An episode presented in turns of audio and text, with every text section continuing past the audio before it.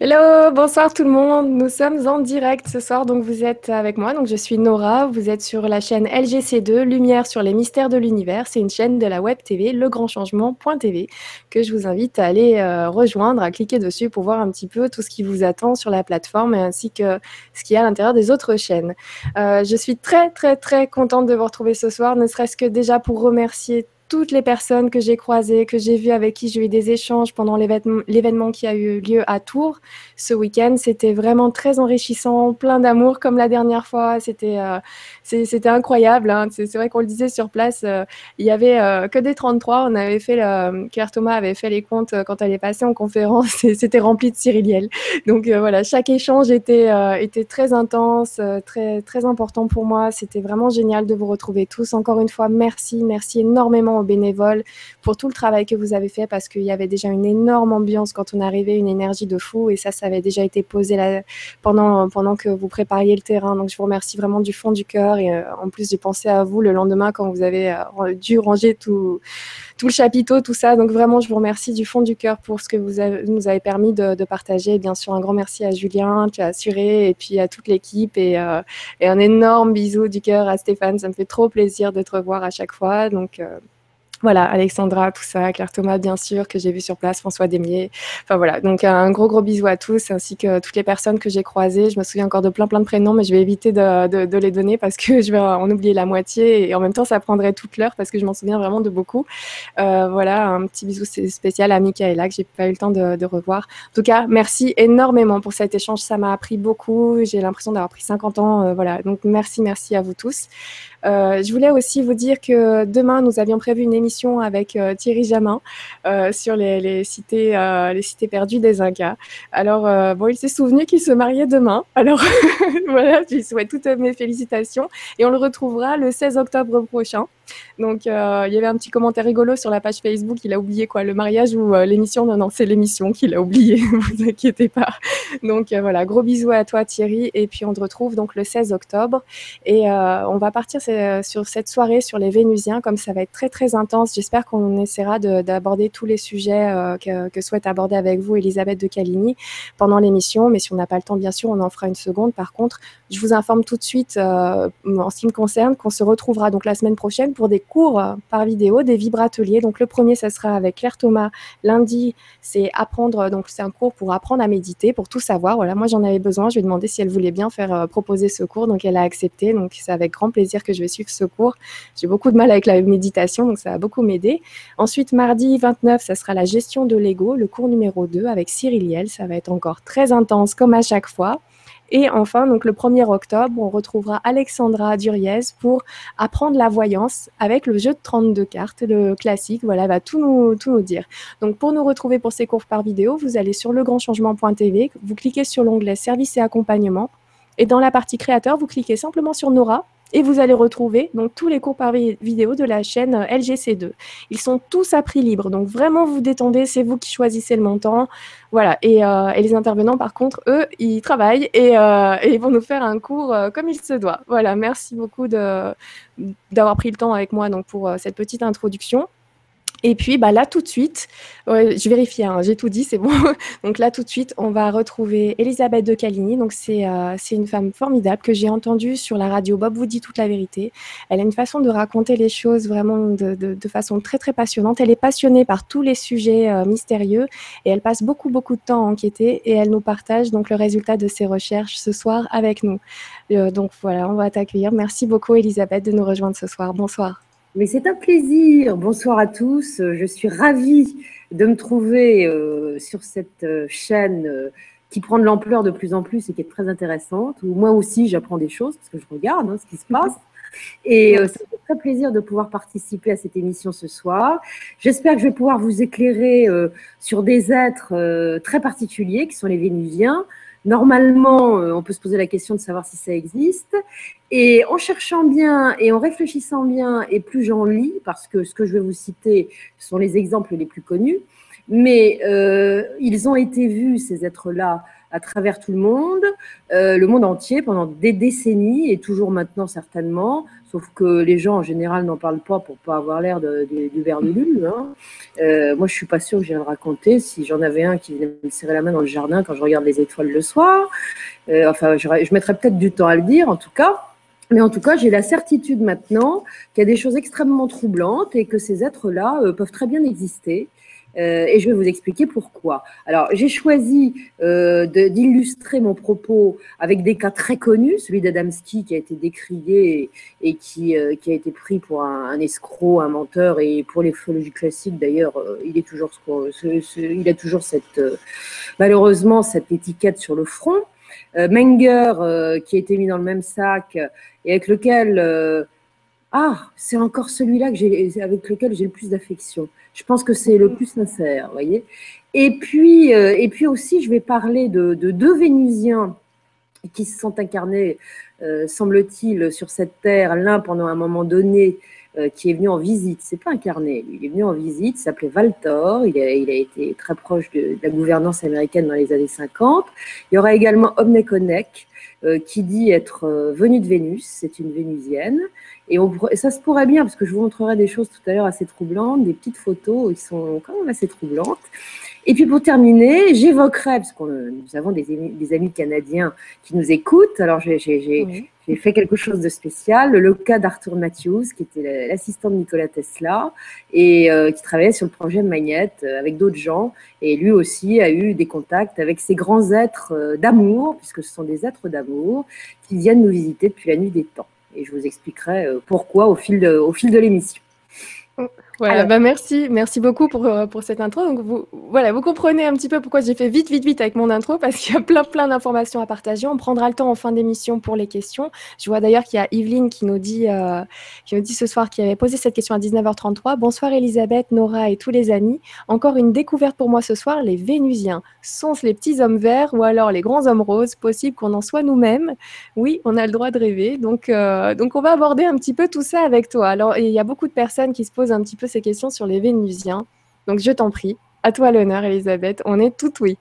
Alors déjà, euh, bon, le, trouble, c'est est-ce que ça peut exister? Bon, vous avez entendu euh, ce que disent la NASA et autres, euh, comment dirais-je, pays qui diffusent des, informations qui ont été enregistrées par leur sonde.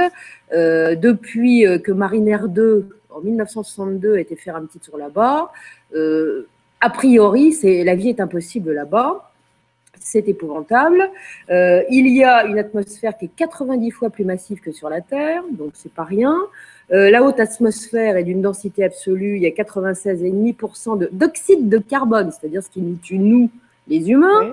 3,5% d'azote et d'autres gaz euh, qui tueraient un bœuf. il y a des nuages tout autour de la planète, donc le soleil n'y passe jamais.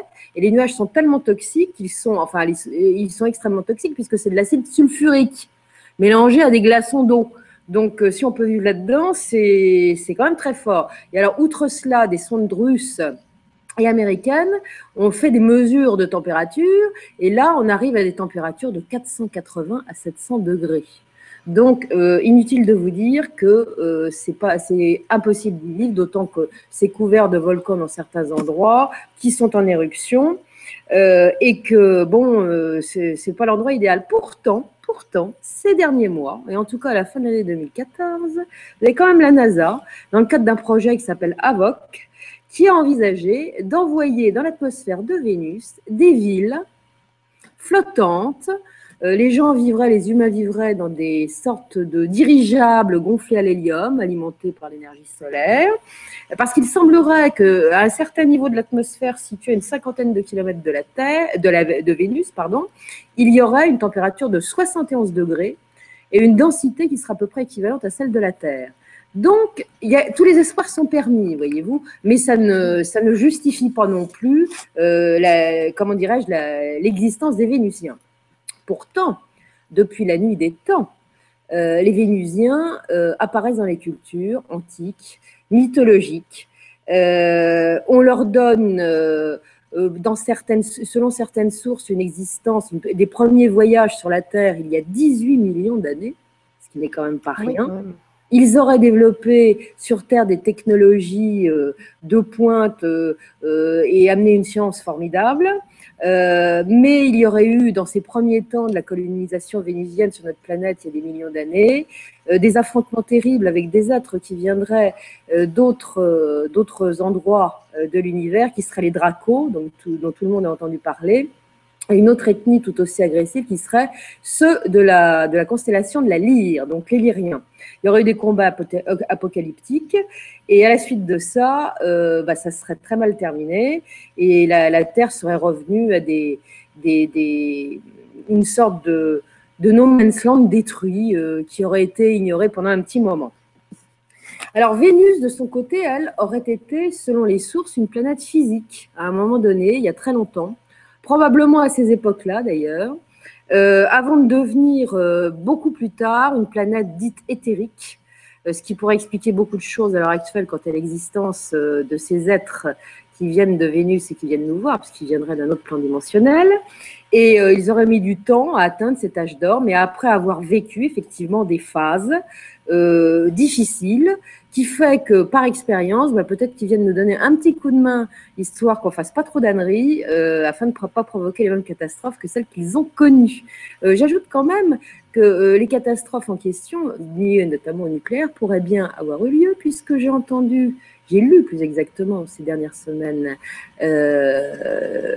dans la presse, que Mars pourrait bien avoir été détruite complètement, toute son atmosphère, par une, euh, par une guerre atomique, une guerre nucléaire. par contre, il y a un autre fou euh, qui euh, est quand même le, président de Tesla Motors, donc c'est SpaceX également qui veut envoyer des vaisseaux dans l'espace, qui dit dans le même temps que ça serait peut-être bien, si on veut envoyer des colonies là-bas à l'heure actuelle, faire exploser quelques bombinettes nucléaires euh, au pôle Nord et au pôle Sud, histoire de réchauffer l'atmosphère. Donc, on n'en a pas fini avec nos âneries, c'est décidé, ça continuera.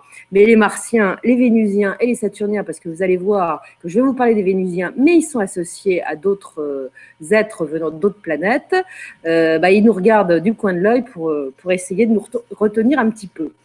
Toujours est-il que dans les légendes, il y en a une qui est celle du lac Titicaca, euh, donc, ça se trouve dans les Andes, vous le savez, c'est ce grand lac euh, qui est aux confins de la Bolivie et du Pérou, je crois.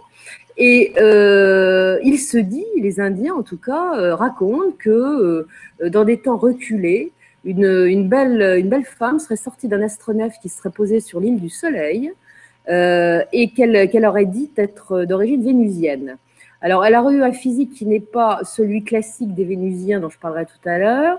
Euh, elle aurait eu le crâne un petit peu oblong, vous connaissez ces êtres qui ont le crâne un petit peu oblong. Euh, et elle aurait été euh, très lumineuse, elle aurait eu une aura très lumineuse, elle était, elle était pas éthérique, mais enfin, bon, c'était assez surprenant.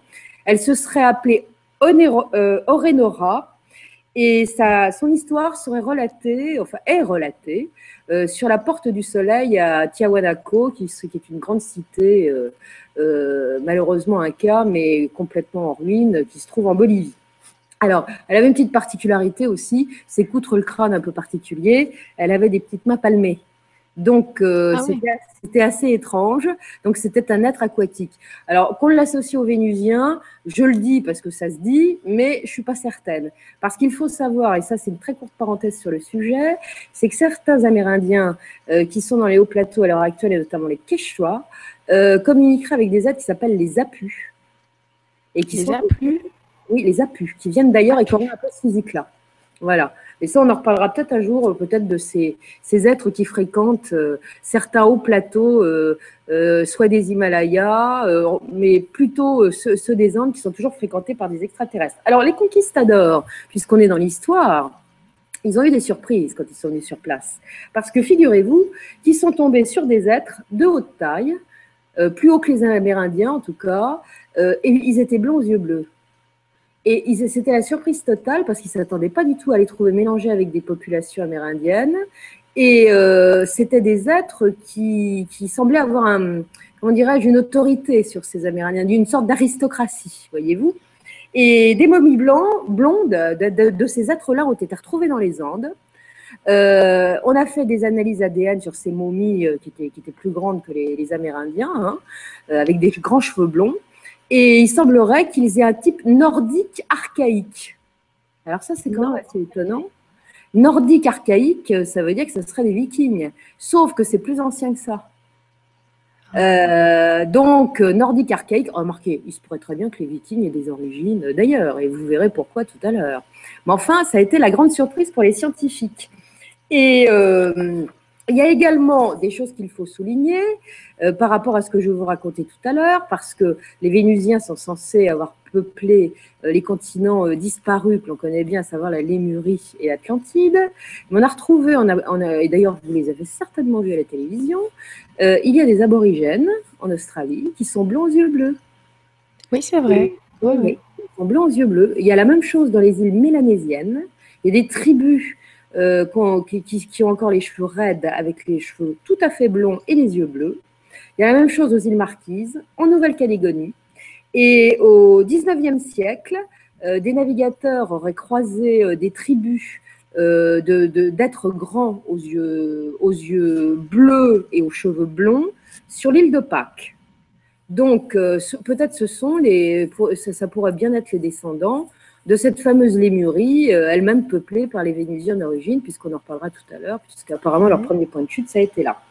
Alors, les Vénusiens, classiquement, on les dit monothéistes, ils adorent un créateur, et c'est le message d'ailleurs qu'ils viennent porter sur Terre, c'est qu'il y, a, il y a un créateur unique qui, euh, qui a la, maîtrise et la connaissance de toutes choses, qu'il faut respecter.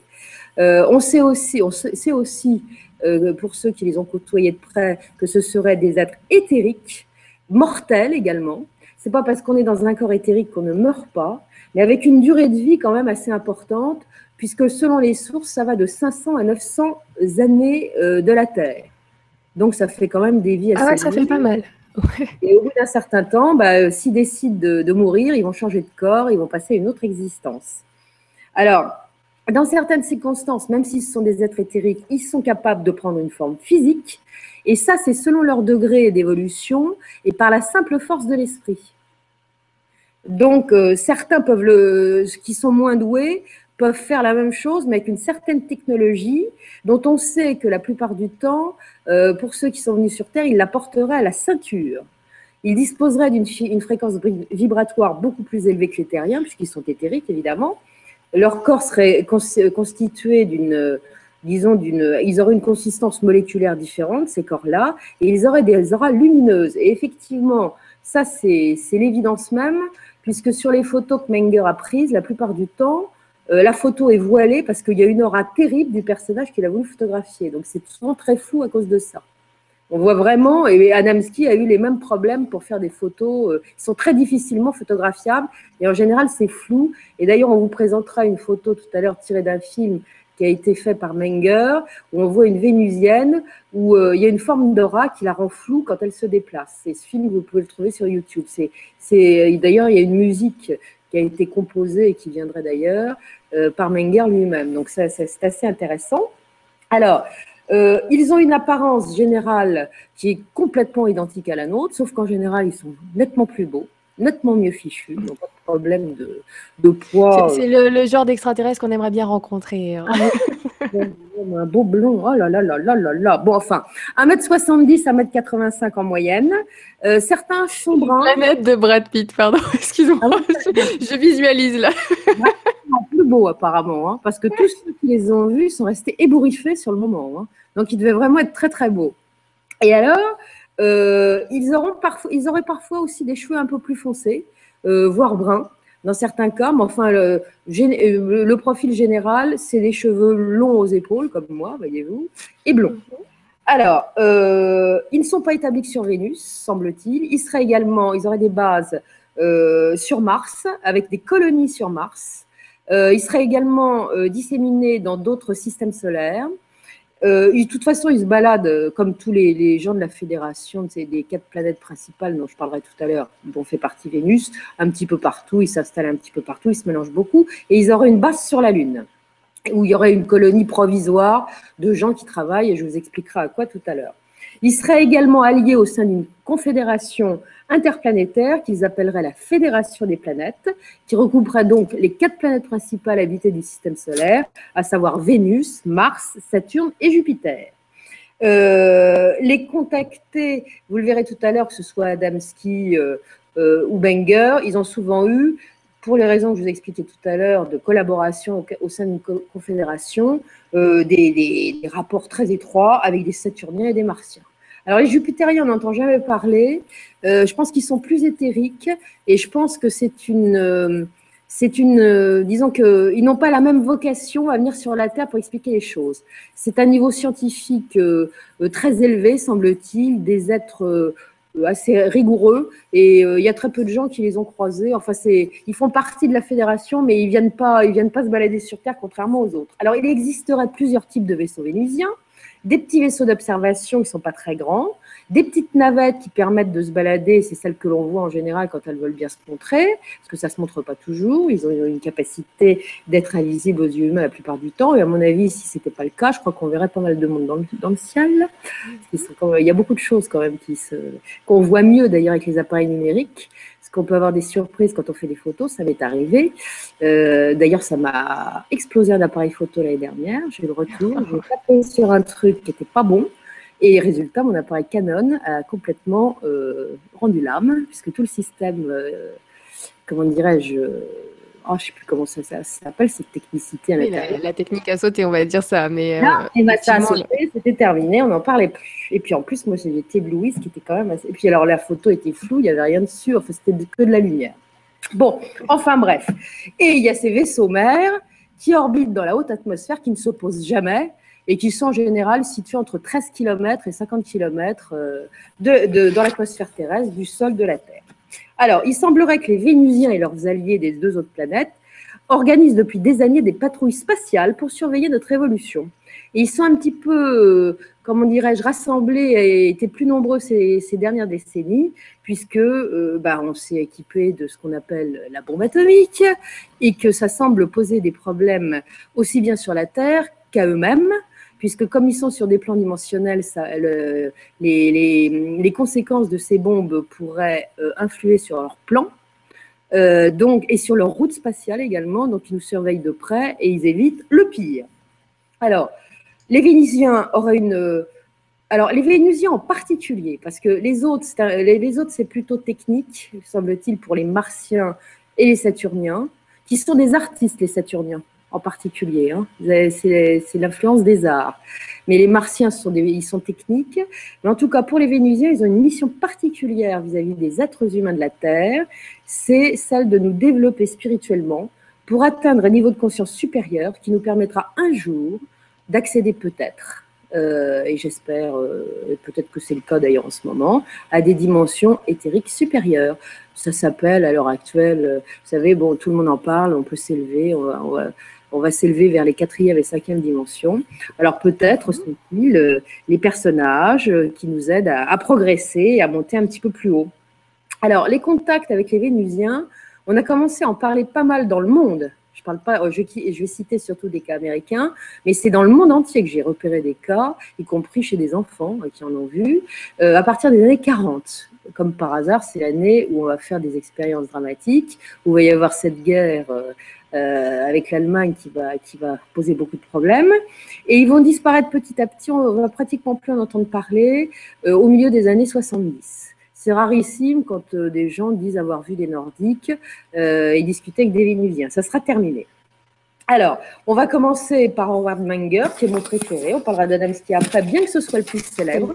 Parce que je prends juste un, petit commentaire d'Adil qui dit Eh, il n'y a pas que les blonds qui sont lumineux. Hein. ah, j'ai dit qu'il y avait des bruns aussi tout à l'heure. Oui, c'est vrai. tu fais bien de le dire, Adil. Hein et moi, je suis peut-être une vénusienne aussi qui s'ignore. Bon, mais enfin, bon, il y, a des, quelques bruns, mais ils ont plutôt un physique de blond. On n'y peut rien. Hein. C'est comme ça. C'est ce que disent les témoins. Alors, je disais donc qu'on va, on va aller sur Howard Menger, qui est mon préféré parce qu'il a une histoire beaucoup plus riche. Voilà, donc c'est bien la bonne image, je vais la partager tout de suite. C'est tout à fait ça. Alors ça, c'est Owen, Menger quand il a effectivement eu ses premiers contacts au début des années 50, enfin au milieu des années 50 avec ces êtres-là. Et vous voyez, c'était un bel homme. Brun. Et, il avait l'air un peu inquiet. Là, d'ailleurs, sur cette photo, je ne sais pas ce qu'il a vu, regarde le ciel. et alors, Howard Menger, il est né dans une famille de la middle class américaine en février 1922. Et il a écrit un livre euh, dont je me suis inspirée pour faire mon sujet le concernant, qui s'appelle Mes amis, les hommes de l'espace. Euh, cet homme-là a eu une longue vie, il est décédé en 2009. Euh, il prétend avoir eu son contact, son premier contact avec une vénusienne alors qu'il était seulement âgé de 10 ans. Et ensuite, euh, les contacts vont se poursuivre pendant des années, notamment dans les années 50. je pense qu'il a continué à en avoir tout le long de son existence. Euh, mais qu'il n'en a plus parlé pour des raisons que je vous expliquerai tout à l'heure, parce que après avoir eu son heure de gloire, euh, tout va changer pour lui et il va devenir beaucoup plus discret. Alors, sa première rencontre, c'est donc euh, dans le New Jersey. Ses parents ont émigré à la campagne pour s'installer dans une petite ferme du New Jersey quand il avait une huitaine d'années. dès qu'il est arrivé là-bas, il a commencé à avoir des idées bizarres. Il avait l'impression d'avoir des, des, scènes de vie qui lui venaient dans la tête, euh, mais de paysages qu'il ne connaissait pas. Il était assez troublé, le gamin, il se demandait ce qui lui arrivait. Et c'est à peu près à cette même époque, avec son petit frère qui avait 4 ans de moins que lui, qu'il a commencé à avoir des, choses, des disques brillants qui volaient dans le ciel. Un jour d'ailleurs, l'un d'eux s'est posé. Euh, C'était un disque qui faisait à peu près 3-4 mètres de diamètre, selon ce qu'il explique. Ils ont eu peur, mais ils se sont quand même approchés. Au moment où ils se sont vraiment approchés, euh, le, petit disque s'est envolé. Ils ont vu qu'il rejoignait un espèce de, vaisseau beaucoup plus grand, de disque beaucoup plus grand qui flottait au-dessus. Mais tout va se passer en fait euh, en 1932, lorsqu'il a 10 ans. Euh, comme il a des ressentis particuliers et qu'en même temps il a une, une grande admiration, une grande proximité avec les animaux, il va souvent se promener tout seul. Et un jour, il va dans un petit bois à côté de chez lui. Il arrive dans une petite clairière et là, il va être complètement surpris. Il va voir assise sur un rocher près d'un petit ruisseau une, jeune femme blonde absolument magnifique. Euh, elle, a, des grands cheveux blonds, elle est belle, elle porte une combinaison luisante. Il, appelle ça une combinaison de ski, mais en beaucoup plus beau. Et euh, malgré son jeune âge, il n'a que, il n'a que 10 ans, il est, terrassé d'amour. Il y a une forme de coup de foot pour cette belle jeune femme. Elle le regarde gentiment et euh, il voit qu'elle a une belle peau claire, euh, un petit peu rosée. et puis surtout, elle a des yeux dorés. Alors ça, ça le fascine complètement. Mais surtout, ce qui le fascine encore plus, c'est qu'elle va, elle va l'appeler Howard par son prénom. Alors le, gamin est complètement subjugué.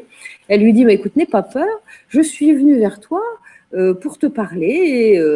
Je viens de loin. je sais, tu, dois savoir, je, je dois venir t'apprendre quelle sera ta mission sur Terre? Parce que pour l'instant, tu es un petit garçon, mais il va t'arriver des choses quand tu seras plus grand. Euh, moi-même et certains de mes amis, on t'observe depuis un bon moment. Et quand tu vas grandir, on sera toujours à côté de toi. Alors là, il est fasciné parce qu'il se demande vraiment ce qu'elle lui raconte. Il ne comprend pas très bien. Et surtout, il est fasciné parce qu'il trouve que d'elle se dégage une sorte d'aura de lumière. Il la trouve brillante, lumineuse.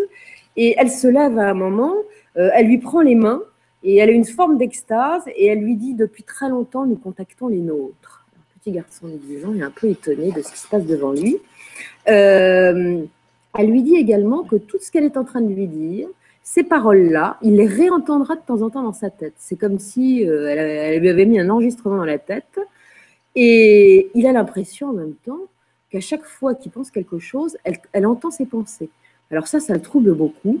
Et puis surtout, là, d'un seul coup, elle va devenir assez grave euh, au niveau de son ton. Elle dit, tu sais, la vie va beaucoup changer aux USA, ton pays vit dans la paix pour l'instant, mais il va y avoir des grands changements, il va y avoir des guerres qui vont être dévastatrices, qui vont euh, poser des tas de problèmes dans le monde.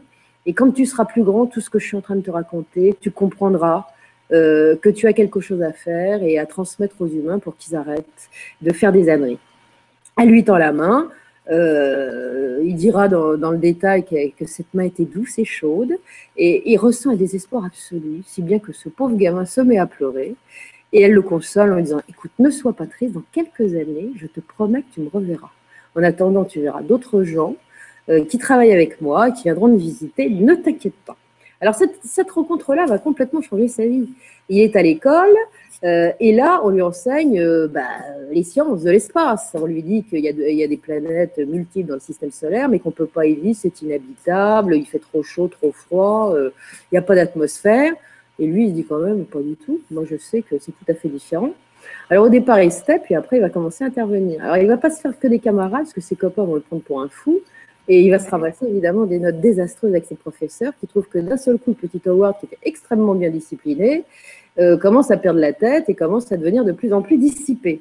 À la fin, il se dit bon, j'ai compris qu'il faut que je me taise, donc il va se taire jusqu'à la fin de sa scolarité, il ne fera pas de hautes études et il, ira directement à l'armée euh, un petit peu plus tard, puisque euh, bah, il y a la guerre qui commence. Hein. Euh, et euh, il va se retrouver l'année de ses 20 ans, donc en 1942, cantonné à la frontière du Nouveau, enfin au Mexique, hein, à la frontière avec les États-Unis, près de la ville d'El Paso. Et c'est situé dans le désert. et un soir, il fait une patrouille et il se rend compte qu'il y a des disques lumineux comme ceux qu'il avait aperçus quand il était un petit garçon, qui se baladent dans le ciel sombre. Apparemment, les gens qui sont avec lui et qui patrouillent avec lui ne les voient pas, lui seul les voit. Et puis un soir, euh, deux de ses copains lui écoutent, euh, Ward, on va aller faire une petite virée à Juarez pour voir les filles et boire des, coups, comme on dit. Et, tu vas voir, on va bien s'amuser. Lui, il y va, mais bon, le programme des copains ne l'intéresse pas trop, donc il décide de se balader tout seul dans la rue. Et il va visiter la ville, effectivement, qui est assez active la nuit. Et à un moment donné, il y a un taxi qui passe à proximité, à sa hauteur, et le chauffeur de taxi l'interpelle en espagnol. Manque de chance, il ne parle pas espagnol, donc il ne comprend pas très bien. Mais le type, par geste, va lui faire comprendre qu'il y a quelqu'un à l'arrière qui voudrait lui parler. Et donc, euh, il va regarder qui est assis à l'arrière, et là, il va apercevoir un très bel homme, euh, magnifique, un très beau visage, avec des grands cheveux blonds qui lui vont jusqu'aux épaules et qu'il l'invite à, venir s'asseoir à côté de lui et d'aller faire une petite balade avec lui dans le taxi. Euh, Menger, euh, qui est au service militaire, se dit euh, faut que je rentre, donc il décline l'invitation et ça s'arrête là. bon, ce qui le surprend quand même, c'est le physique de l'aide. D'abord, il est très beau, ça lui rappelle quelqu'un. Et puis il se dit, elle m'avait dit à un moment, cette jeune femme, que ses amis seraient toujours là pour m'observer et me guider. C'est peut-être un de ceux-là. Euh, puisqu'il surprend surtout, c'est que on est quand même euh, en 1942.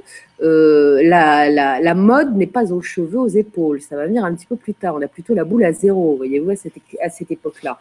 Donc, il pense qu'il a, il a découvert quelqu'un qui, qui venait d'ailleurs. Alors, ça, ça, va continuer un petit peu plus, plus tard. Bon, il est cantonné, là, cette fois, sur le territoire américain.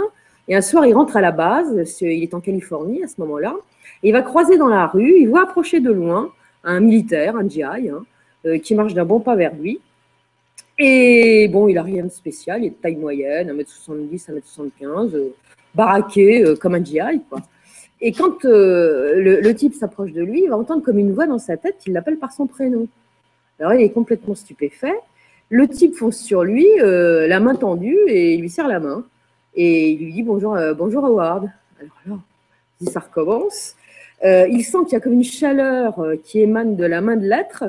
Et, là, il se sent, mais alors, euh, bien. L'homme lui dit en plus qu'il bah, sait tout de lui, hein, il, connaît parfaitement ce qu'il a vécu quand il avait 10 ans dans son enfance.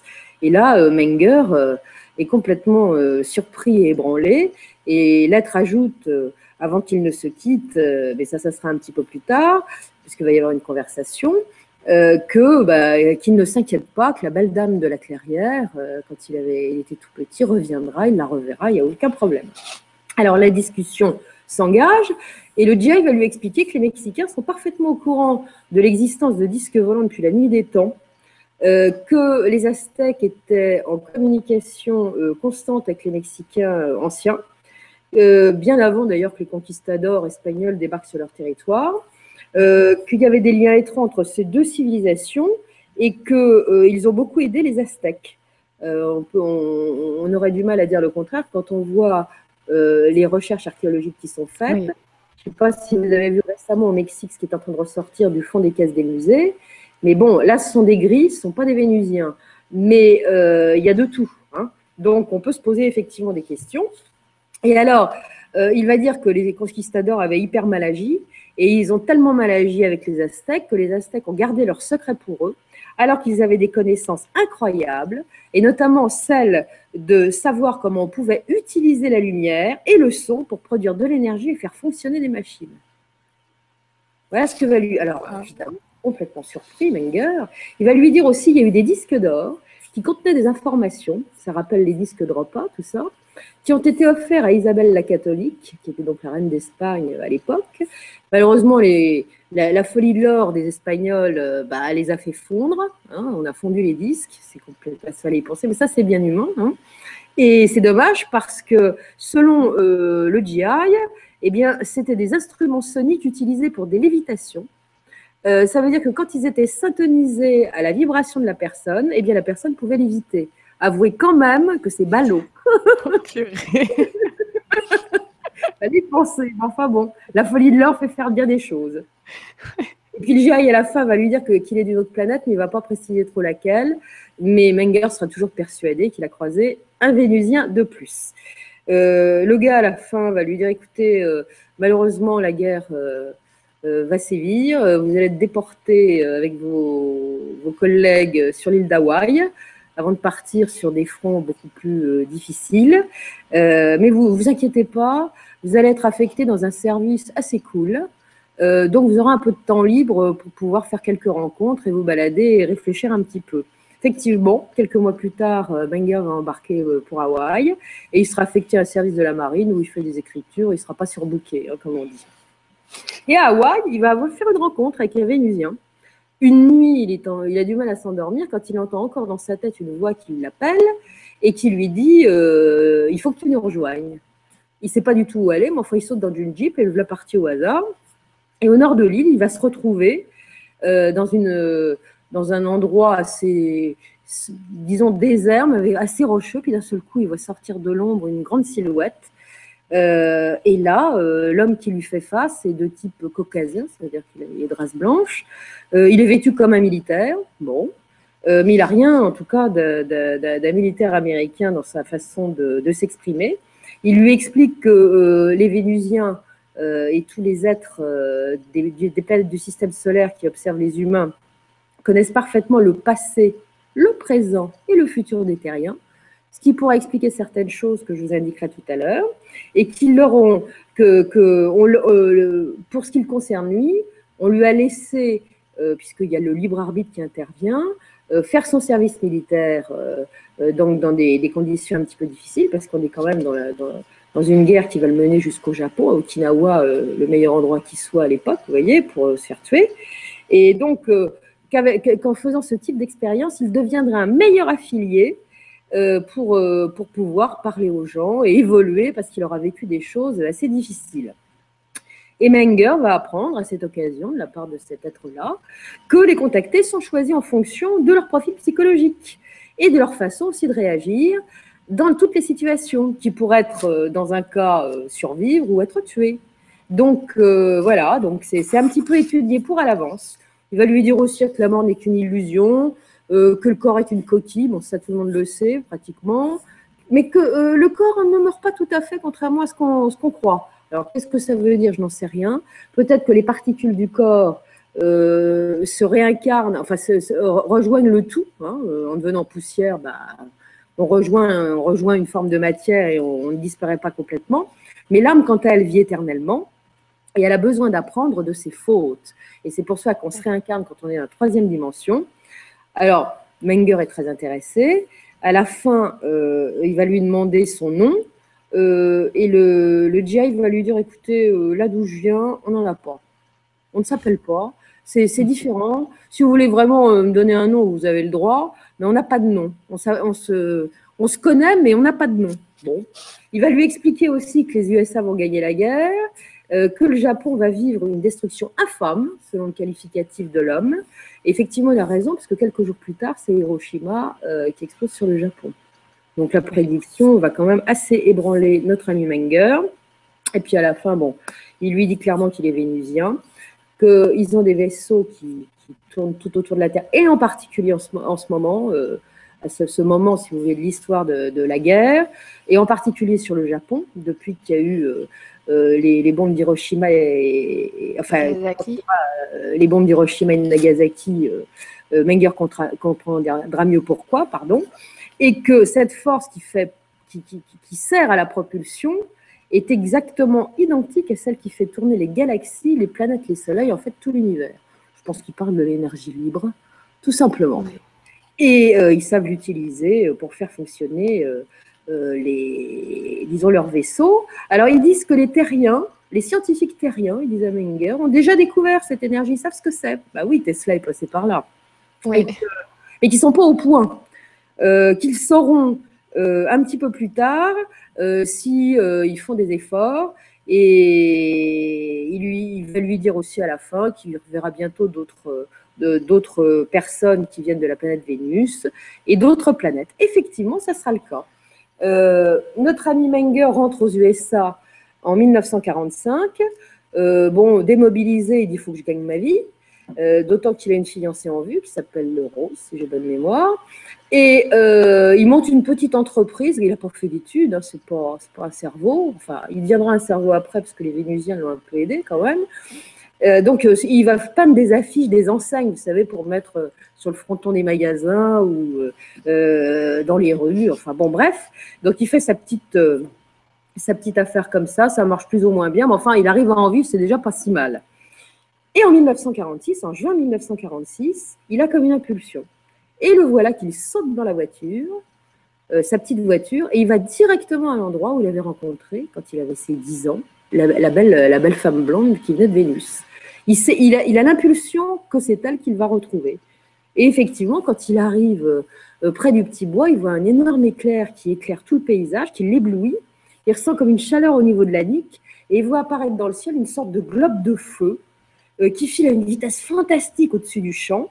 Il y a une forme de lumière qui pulse et d'un seul coup, elle se transforme en soucoupe, volante, brillante, en métal, en forme de cloche, avec des hublots. La soucoupe classique, celle que Menger a, parmi celles que Menger a photographiées, et Adamski aussi, puisqu'ils ont photographié les mêmes. Et il n'y a pas que d'ailleurs dans le monde. Et j'ai vu récemment, il y a quelques jours, que je crois que c'était en Angleterre, une, un vaisseau avec cette forme-là avait encore été photographié. Ça faisait un qu'on n'en avait pas vu, mais ça y ressemblait fort. Hein. Alors, sur le flanc de l'engin, euh, une porte s'ouvre, un peu comme le diaphragme d'un appareil photo, vous savez comment c'est, et deux, deux, hommes de taille moyenne apparaissent dans des combinaisons moulantes, euh, gris-bleu, ça ressemble à des uniformes. Tu, m'as fait passer un fichier avec des photos. Est-ce qu'il euh, y en aurait une qui ressemblerait à ce, cet ovni On en parlera tout à l'heure au sujet des, des, des soucoupes. Pour l'instant, oui, oui, tu peux la passer déjà, remarque. Hein. Vas-y, c'est la soucoupe classique. Euh. Alors, la soucoupe volante Adamski bah, Tu peux faire passer celle d'Adamski et celle de Menger où il y a un être devant, puisque après tout, ce sont les deux mêmes, même si les photos euh, de Menger sont plus floues que celles d'Adamski. Mais il a eu beaucoup de mal à faire des mises au point avec les Vénusiens. Bien, je fais un partage d'écran, tu me diras si c'est euh, si la bonne. Voilà, alors ça, c'est les soucoupes d'Adamski qui ont été photographiées à travers le monde. Voilà. Je vais zoomer un petit peu. Il y a celle aussi de Menger euh, qui est, qui est plus floue avec un être devant. Mais ça, c'est des problèmes techniques parce que comme ça dégage un, champ électromagnétique, euh, c'est pas toujours évident. Alors, donc, il va apercevoir donc, ces hommes en combinaison.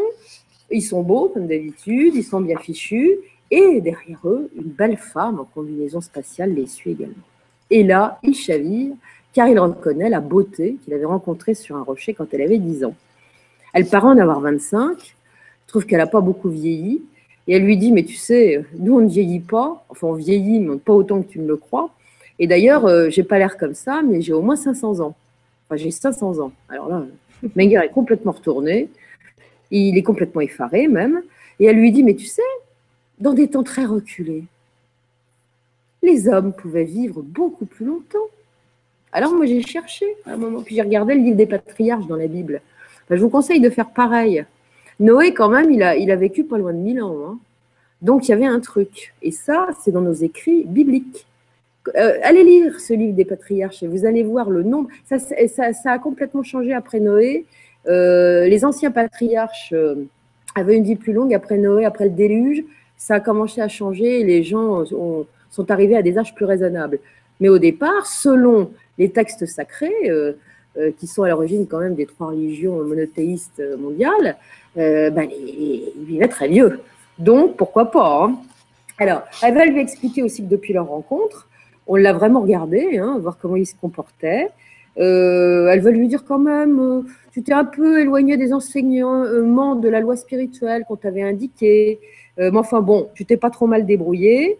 Et puis d'abord, faut, faut pas condamner en général ceux qui ne respectent pas la loi universelle, parce que notamment les, les terriens, parce que bon, vous vivez quand même dans une société agressive, désagréable.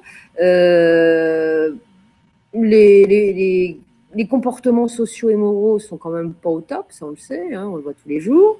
Donc, si on veut respecter au pied de la lettre les choses, on va se mettre à l'écart parce que dans la société où tu vis, bah, tu es obligé de t'intégrer. Donc, bon, on vous en veut pas, vous les terriens qui essayent d'avancer, si vous n'êtes pas complètement parfait, parce que vous ne pouvez pas faire autrement, sinon vous serez rejeté. Alors, il dit, tu vas rencontrer d'autres gens qui vont t'aider dans ton développement, qui vont t'apprendre des tas de choses.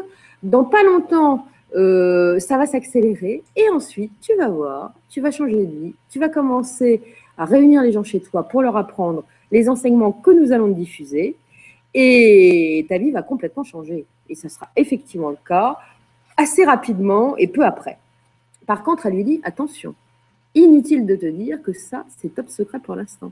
Tu ne dis rien avant 1957. Alors pourquoi 1957 On n'en sait rien. Effectivement, etc. à peu près jusque-là. Il commencera quand même à parler un petit peu en 56, parce que là, il y a tellement de choses qui se passent, avec des témoins à ses côtés, qui commencent à parler. Mais enfin bon, le plus gros, effectivement, il commencera à le dire en 57.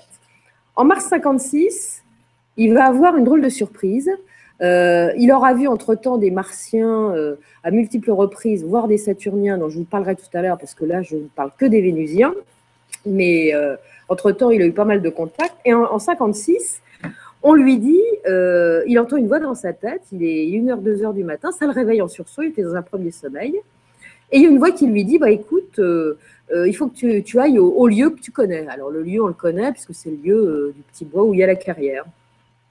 Et alors là, pratiquement tout le temps, enfin les jours qui suivent, il va être réveillé à peu près à la même heure, et le voilà parti euh, euh, dans, cette clairière. Alors, c'est quand même assez étonnant, c'est qu'il s'est marié entre-temps, euh, et à chaque fois, sa femme ne se réveille absolument pas. Elle ne se rend absolument pas compte que la nuit, va faire un tour. Vous voyez, elle s'en est jamais aperçue à chaque fois qu'il sortait.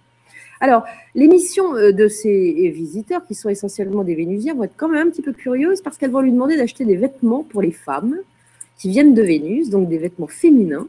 Et voilà notre Menger chargé d'acheter des soutiens-gorge, des petites culottes, des jupes, des, des corsages et des talons pour ces dames. Alors là, ça commence, je dis quand même, ma réputation, elle est un peu dure. Donc, il va faire toutes les villes de coin pour faire ses achats, histoire de ne pas se faire trop remarquer, vous voyez.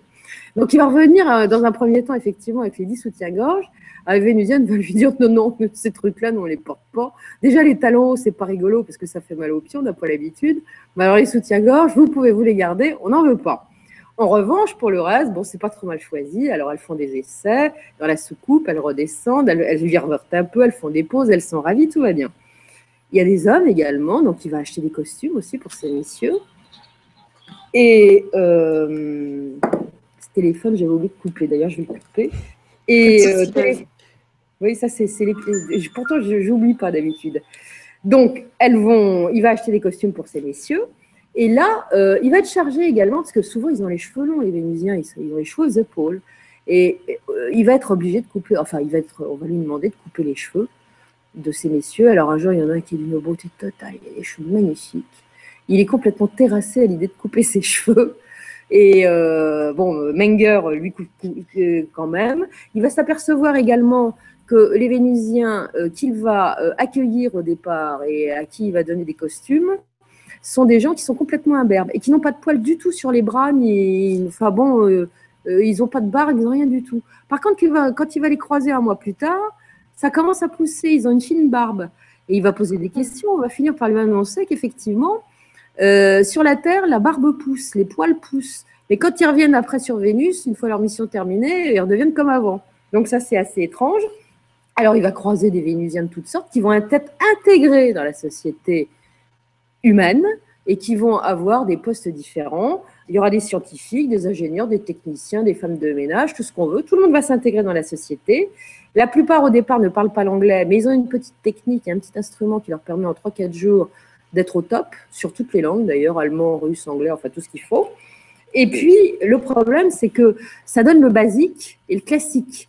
Donc, Menger va leur donner des cours euh, euh, d'américain courant, avec quelques mots d'argot pour faire joli, et histoire de ne pas surprendre, euh, comment dirais-je, leurs interlocuteurs quand ils seront noyés dans la société américaine.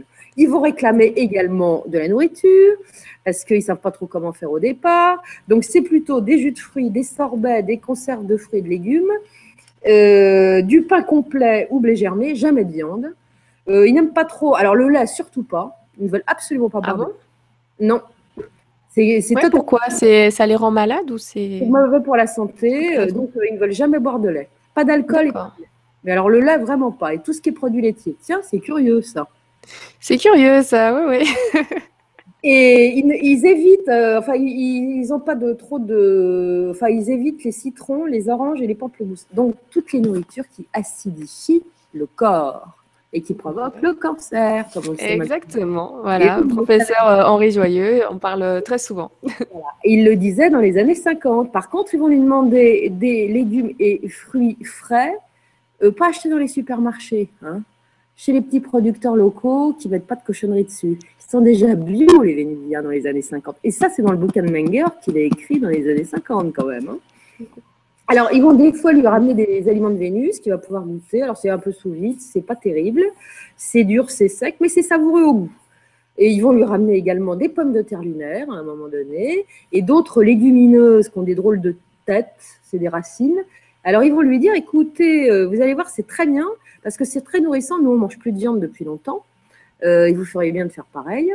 Euh, ce sont des tubéreuses, donc, enfin des tubéreux qui, qui sont très protéinés et avec beaucoup plus de sels minéraux. Donc, à partir de là, avec cette nourriture-là, on n'a plus du tout besoin de protéines animales. Donc, vous, un jour, vous arriverez peut-être à cultiver tout ça. Bon, ils vont lui faire, ils vont lui demander de faire des visites de ville, comment aller à la poste, comment aller euh, chez la, au restaurant, enfin, se comporter normalement dans la vie. Et puis, un autre soir également, ils vont lui montrer euh, comment euh, ils observent les humains avec des petits disques d'observation euh, et on lui explique que ces petits disques d'observation, ils, vont en voir un qui est posé pas très loin de lui, euh, sont des disques qui, sont de différentes tailles. Hein, ça peut aller de 25 cm à 6 mètres, je crois. Et ils enregistrent toutes les données, euh, les pensées, y compris l'histoire de l'âme, quand les humains sont à proximité. Mais alors, il faut surtout pas les approcher parce qu'il y a un rayonnement nocif. Et donc, il va voir effectivement ce petit disque euh, qui, va clignoter, qui va devenir blanc, parce qu'il y a différentes couleurs qui se diffusent. L'être va lui dire, ah bah, s'il est blanc, c'est que tu es pacifiste, tu as de bonnes pensées, mais ça, on le savait déjà. Et toutes les données sont enregistrées dans le vaisseau mère, lui explique-t-on. Et à un moment, le petit objet va décoller pour rejoindre un vaisseau, et on lui dit à ce moment-là qu'il rejoint, il n'y a pas de pilote évidemment là-dedans, il rejoint des lignes électromagnétiques et rentre à la base. Et on lui dit, vous avez été, mon cher Menger, analysé au plus profond on a tout à fait confiance en vous parce que vous êtes tout à fait dans le profil de ce qu'on recherche. Il va être invité également à visiter un vaisseau en 1956. Euh, c'est un grand vaisseau euh, circulaire, euh, donc il va le décrire dans, le, dans le détail. Je vais vous passer les détails. Simplement, il va apercevoir une grande lentille posée au sol, vous savez, comme une sorte de, de, lentille optique, immense, et à travers laquelle il va voir quand le, vaisseau aura décollé, euh, ce qu'il n'aura pas senti, parce que ça fait à peine une petite secousse, mais il verra le toit d'une voiture. Il va être complètement surpris et il va lui dire Mais on est juste au-dessus. Il va lui dire Non, non, on est à 1500 mètres d'altitude, mais avec la lentille, on peut zoomer, donc c'est pour ça que vous voyez ça. On peut même faire mieux. Donc, comme ça, il va voir, il va voir du haut de, d'où il se trouve, donc 1500 mètres d'altitude, c'est quand même le moindre détail de brin d'herbe. On va lui dire Voyez, on peut tout observer on peut voir le moins une, mouche voler. Ah bon? Alors, ils lui disent que un jour les terriens y arriveront, mais qu'avant, ils doivent apprendre à intégrer et à mettre en pratique les lois universelles, et auquel cas, ils pourront accéder à une autre forme de connaissance. Ils expliquent à nouveau que les Vénusiens et d'autres sont mélangés partout à la population terrienne. Donc pour les auditeurs qui ont posé la question de savoir s'il y en avait parmi nous, apparemment la réponse est oui. Alors, je vais vous raconter un truc bizarre. D'habitude, je ne parle jamais de trucs bizarres. Dans une autre vie, qui est celle-ci, mais il y a longtemps, je faisais un autre métier. Puis un jour, j'avais des dossiers à consulter. Enfin bon, j'étais complètement à garde. J'étais à Paris, boulevard Saint-Germain, carrefour avec la rue du Bac. Et il y avait une cabine téléphonique. Euh, en verre, vous savez, euh, il n'y en a pratiquement plus maintenant à cause des portables. Oui, hein, les petits jeunes qui ont, qui ont 15 ans, euh, des, cabines téléphoniques à l'ancienne qui étaient dans la rue, qu'on activait avec des petits cabines-là. Et je vois deux dos, alors que j'étais complètement la tête farcie, vous voyez, par mes trucs. En plus, je devais aller déjeuner, j'avais pas le temps. Enfin bon, bref. Il faisait beau d'ailleurs ce jour-là. Je vois un type, enfin, je sais pas si c'était un homme ou une femme, un être avec des cheveux blonds, mais des beaux cheveux blonds, dans la cabine, qui téléphonait, et un imperméable mastic. Ça, je m'en souviendrai toujours. Et alors que j'étais dans mes pensées, je me sens mais irrésistiblement attirée par la cabine téléphonique. Et comme une andouille, je vais me planter derrière. Je savais pas si c'était un homme ou une femme que je voyais. Je voyais des cheveux blonds et un impair. La personne se, se retourne, mais instinctivement, alors qu'elle était toujours au téléphone, me regarde avec un sourire jusque-là. Et je vois l'être, le mec le plus beau que j'ai jamais vu de ma vie. Je suis restée comme une andouille. Je suis partie au radar après, en disant qu'est-ce qui m'est arrivé? Mais comme je n'y connaissais rien à l'époque, je m'intéressais pas du tout à ça. C'était, euh, c'était pas du tout dans mes. D'ailleurs, les trucs d'Adamski que j'avais lu il y a 25 ans, une fois en tombant sur un bouquin chez des copains durant un week-end, ça avait fait marrer. J'y avais pas cru 30 secondes. Et là, j'étais pas sur le truc. Et j'y pense maintenant, mais je me dis, je suis peut-être tombée sur un type comme ça. C'est peut-être ça que j'ai vu. Qu'est-ce qui m'a pris d'aller me plaquer contre, comme une, imbécile devant la cabine téléphonique Et qu'il se retourne, c'était le plus beau, le, dieu du stade, quoi. Blond, avec des grands yeux clairs. Enfin, c'était magnifique. Hein.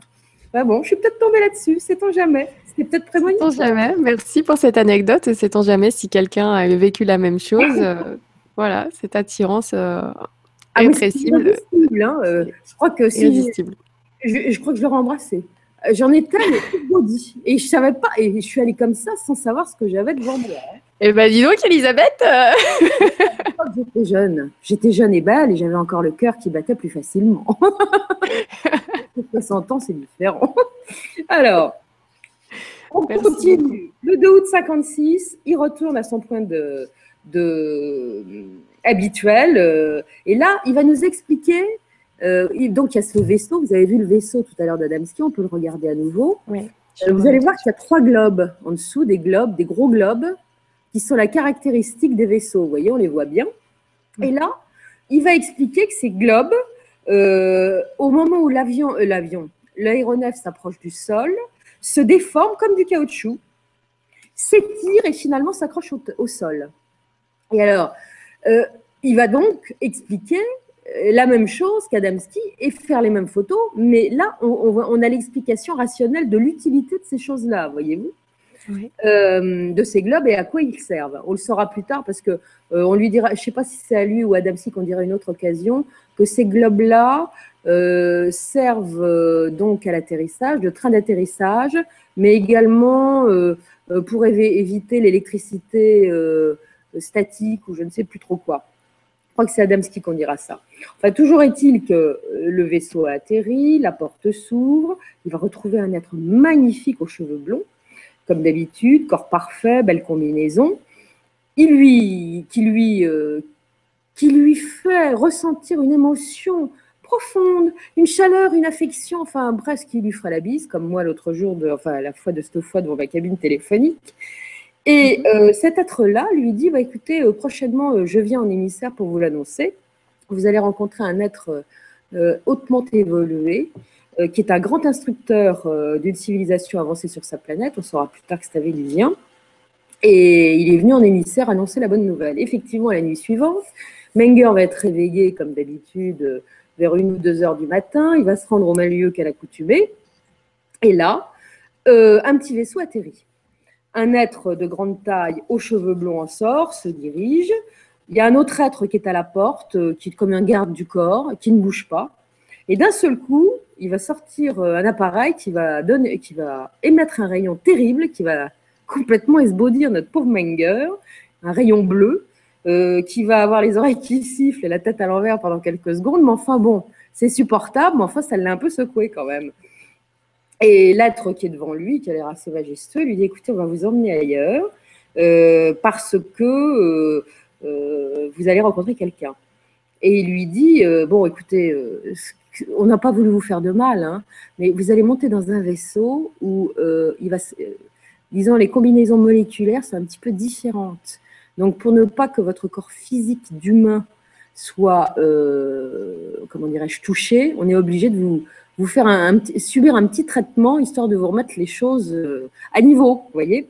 Donc, euh, euh, bon, c'est bien que vous nous connaissiez, que vous nous ayez déjà croisés, parce que si ça n'avait pas été le cas, vous auriez été beaucoup plus sonné et beaucoup moins bien que vous n'êtes. C'est simplement parce que vous nous avez côtoyés que ça s'est pas trop mal passé, même si c'était désagréable. Donc, ça n'est qu'un conditionnement. Ne vous inquiétez pas. Alors, il va monter effectivement avec les êtres dans la soucoupe. Le vaisseau va décoller, faire un tour. Menger va le shooter euh, avec son appareil photo, parce qu'il faut savoir que les Vénusiens, aussi bien côté Adamski que côté Menger, ils ont une obsession, c'est la photo. Ils veulent absolument que les photos soient bien prises, qu'elles ne soient pas floues pour être montrées. Ce qui veut bien dire, à mon avis, euh, que durant cette période des années 50, où il y a eu énormément d'apparitions euh, de, de soucoupes et de disques en tout genre aux États-Unis, et j'en ai, il y a certains jours aux États-Unis, et ça je l'ai vu sur des sites américains où sont recoupées toutes les apparitions d'OVNI, pour y avoir entre 50 et 100 apparitions d'OVNI en forme de soucoupe sur le territoire américain, et notamment au mois de juillet 1947. Hein C'est quand même. Dans les années 50 et à la fin des années 40, c'était constant. Alors, euh, donc, visiblement, ces êtres veulent que ce soit euh, vu, et on va l'emmener ensuite sur un, vaisseau vénusien. Alors, il va partir donc euh, euh, sur, comment dirais-je, sur une sorte de, petite navette pour rejoindre ce vaisseau vénusien. Et là, ça va être fou parce que avant que la navette arrive, il va voir une sorte d'énorme soleil, c'est-à-dire que ça n'est pas le même vaisseau que d'habitude, la navette, un autre soleil dans le ciel finalement. Et immédiatement, Menger l'écrit dans son livre, et ça on le dira beaucoup plus tard, qui, ça, lui a rappelé l'apparition de Fatima. Et il se dit que les gens de Fatima ont peut-être vu quelque chose qui n'était pas un deuxième soleil, mais une soucoupe volante. Il l'écrit dans son livre dans les années 50, et cette théorie sera ressortie beaucoup plus tard concernant le miracle de Fatima. Je pense que la plupart d'entre vous en ont entendu parler.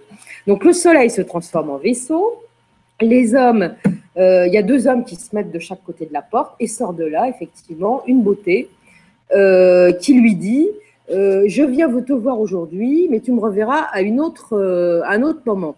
Donc, le vaisseau saturnien, le vaisseau vénusien, ça sera pour un petit peu plus tard. Mais en tout cas, l'être se dirige vers lui, il est d'une beauté totale. Et alors, il est un petit peu différent. C'est-à-dire que celui-là a une combinaison un peu différente. Il a un col haut, elle est brillante. Il a une petite cape avec une belle broche d'or qui retient la cape. Euh, il a la peau claire, des yeux dorés, un nez droit. Et surtout, il remarque ses mains. Il a des mains extrêmement effilées, des doigts plus longs que la moyenne des gens. Ça, ça le sidère. Il a cinq doigts, mais beaucoup plus longs. Et alors, il se dit, mais c'est un homme ou c'est une femme? Parce qu'il a les traits tellement fins qu'on pourrait croire que c'est une femme. Il a la beauté d'une femme magnifique. Mais cet homme a l'air masculin, il a une voix masculine d'ailleurs, il s'exprime en anglais, donc euh, il n'y a, pas trop de, disons, de, doute dans sa tête.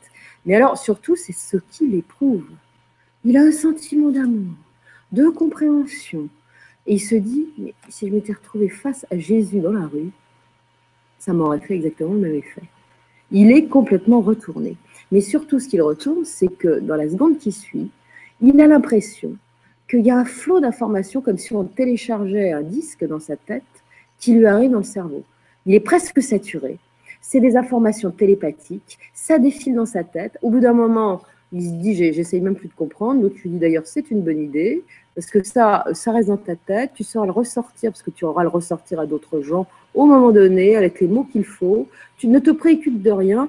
En gros, on le téléchargeait. Voilà ce qui lui est arrivé. Et il va lui dire également, va lui transmettre un message. Il dit maintenant, c'est implanté dans ton subconscient, mais je vais t'expliquer certaines choses. La vérité de la Terre n'est pas celle des hommes de l'espace. Vous ne savez pas, vous n'avez pas la connaissance. Il y a eu des grands hommes dans vos saintes écritures. Ils ont découvert qu'il y avait un plan divin euh, pour l'espèce humaine. On le dit. il faut que l'espèce humaine évolue d'une certaine façon. Mais il faut savoir une chose, c'est que tout prend racine dans l'amour. Vos livres sacrés sont très beaux, mais on parle de guerre, de, tas de choses, de péchés originels, de, de diablerie, de tout ce qu'on veut. Mais en fait, tout n'est qu'amour. Les hommes de l'espace sont des missionnaires. Et c'est pour ça qu'ils viennent vous voir, pour essayer de vous faire comprendre des choses. Les religions, c'est bien, mais ça, pose plus de problèmes qu'autre chose dans certains cas. Donc on essaye de vous apprendre les choses pour que vous puissiez réaliser le plan divin dont les saintes écritures ont mal parlé, mais ont parlé au début, et vous aider à évoluer. Euh, vous vivez dans un monde d'illusions. Ce que vous voyez, ce n'est pas réellement la réalité. C'est de la projection dans un monde matériel de certaines choses, mais ça n'est que des illusions. Vous êtes des êtres quadridimensionnels, sachez-le aussi. Vous vivez dans, la troisième dimension, mais vous êtes des êtres quadridimensionnels du seul fait que vous pensez. La pensée c'est le sixième sens. Il est indépendant des cinq autres. Et les mouvements et le temps qui accompagnent la pensée vous donnent l'état d'être quadridimensionnel. Donc l'action et la pensée, c'est de la quatrième dimension. Donc les yeux permettent de voir certaines choses, mais ce n'est pas la réalité. On le sait maintenant. Avec vos petits appareils numériques, quand vous faites des photos la nuit, vous allez voir la réalité, mais vous allez voir les limites de l'infrarouge et de l'ultraviolet. Il y a d'autres choses là-dedans. Alors, il y a ce qu'on appelle des orbes, que beaucoup penseront ou diront que ce sont des trucs de poussière. Sauf que moi, quand j'ai 40 000 photos que j'ai faites, j'ai photographié de tout, y compris des êtres qui n'avaient pas un aspect humain. J'ai photographié des êtres de la nature. Donc, il y a quand même des choses assez intéressantes qui se passent dans l'infrarouge et l'ultraviolet, qui veut bien dire que notre vision de la lumière réelle est complètement limitée par notre cerveau. Donc, il y a des choses à côté que nos appareils photographiques nous permettent de voir. Alors, il explique également que nous ne sommes pas, euh, nous les humains, la somme des expériences passées, parce qu'on n'en a pas les souvenirs, effectivement, entre chaque incarnation, il se passe quelque chose qui fait qu'on n'a plus les mémoires. Donc à chaque fois qu'on s'incarne, on fait une expérience nouvelle. Et ce qui permet d'évoluer, parce que si on se souvenait de tout, eh ben, on n'évoluerait pas. Donc, il apprend également cet être euh, que d'autres êtres humains proviennent d'autres planètes du système solaire pour aider donc à la réalisation du plan vivant, mais surtout pour faire comprendre aux humains la loi divine. Euh, que les hommes de l'espace qui, qui, ont contacté certains des humains ont commencé à débloquer leur mémoire. Alors, effectivement, euh, beaucoup de contactés vont avoir des mémoires de vies antérieures. Ça peut arriver. Et ça aussi bien par des grilles d'ailleurs que des... Apparemment, c'est une propriété extraterrestre, voyez-vous. Ils ne veulent pas interférer également sur les affaires de la Terre en raison de la loi universelle qui dit que le libre arbitre doit permettre à chaque être euh, évolué ou non euh, et incarné dans la matière ou non d'avoir son propre trajet. Donc, ils, surveillent, mais ça, ça s'arrête là. Ils disent également que les terriens ont certainement à plusieurs reprises l'impression qu'il leur, leur est déjà arrivé quelque chose. Ils mettront ça souvent sous le compte de l'hallucination, du l'excès d'imagination, mais en fait, c'est souvent les résidus, ou du moins les débuts de ces mémoires antérieures qui commencent à filtrer. Et alors la différence entre des êtres comme nous sommes nous avec nos mémoires bloquées et des gens comme Bouddha, Jésus, Moïse, Confucius et bien d'autres, c'est que ceux-là, ils ont le souvenir de toutes leurs mémoires antérieures, même s'ils ne l'ont pas dit expressément, mais ils le savaient. Donc c'est toute la différence entre l'être supérieur et spirituel et ce que nous sommes nous et parfois qui évoluent parce qu'il y a des gens à qui ça revient. Il y a des gens qui ont des impressions de déjà vu. Il y a des gens qui sont des fixettes sur certains lieux ou certains personnages en étant persuadés d'eux. Et il y a des gens aussi qui retrouvent, notamment chez les enfants. Je traiterai d'ailleurs bientôt sur une station de radio un sujet sur euh, une histoire de réincarnation d'une petite fille. C'est absolument ahurissant cette histoire. Et là, il n'y a pas trop de doute. C'est vraiment un cas de réincarnation, un des rares cas de réincarnation qui est traité en France et qui, a l'air avéré d'ailleurs. Et alors, ils vont dire également que Dieu n'est, un Dieu vengeur est un faux Dieu, donc le Dieu de la Bible. Hein, il est un peu bizarre, il n'est pas tout à fait normal, et en tout cas, ce n'est pas le créateur.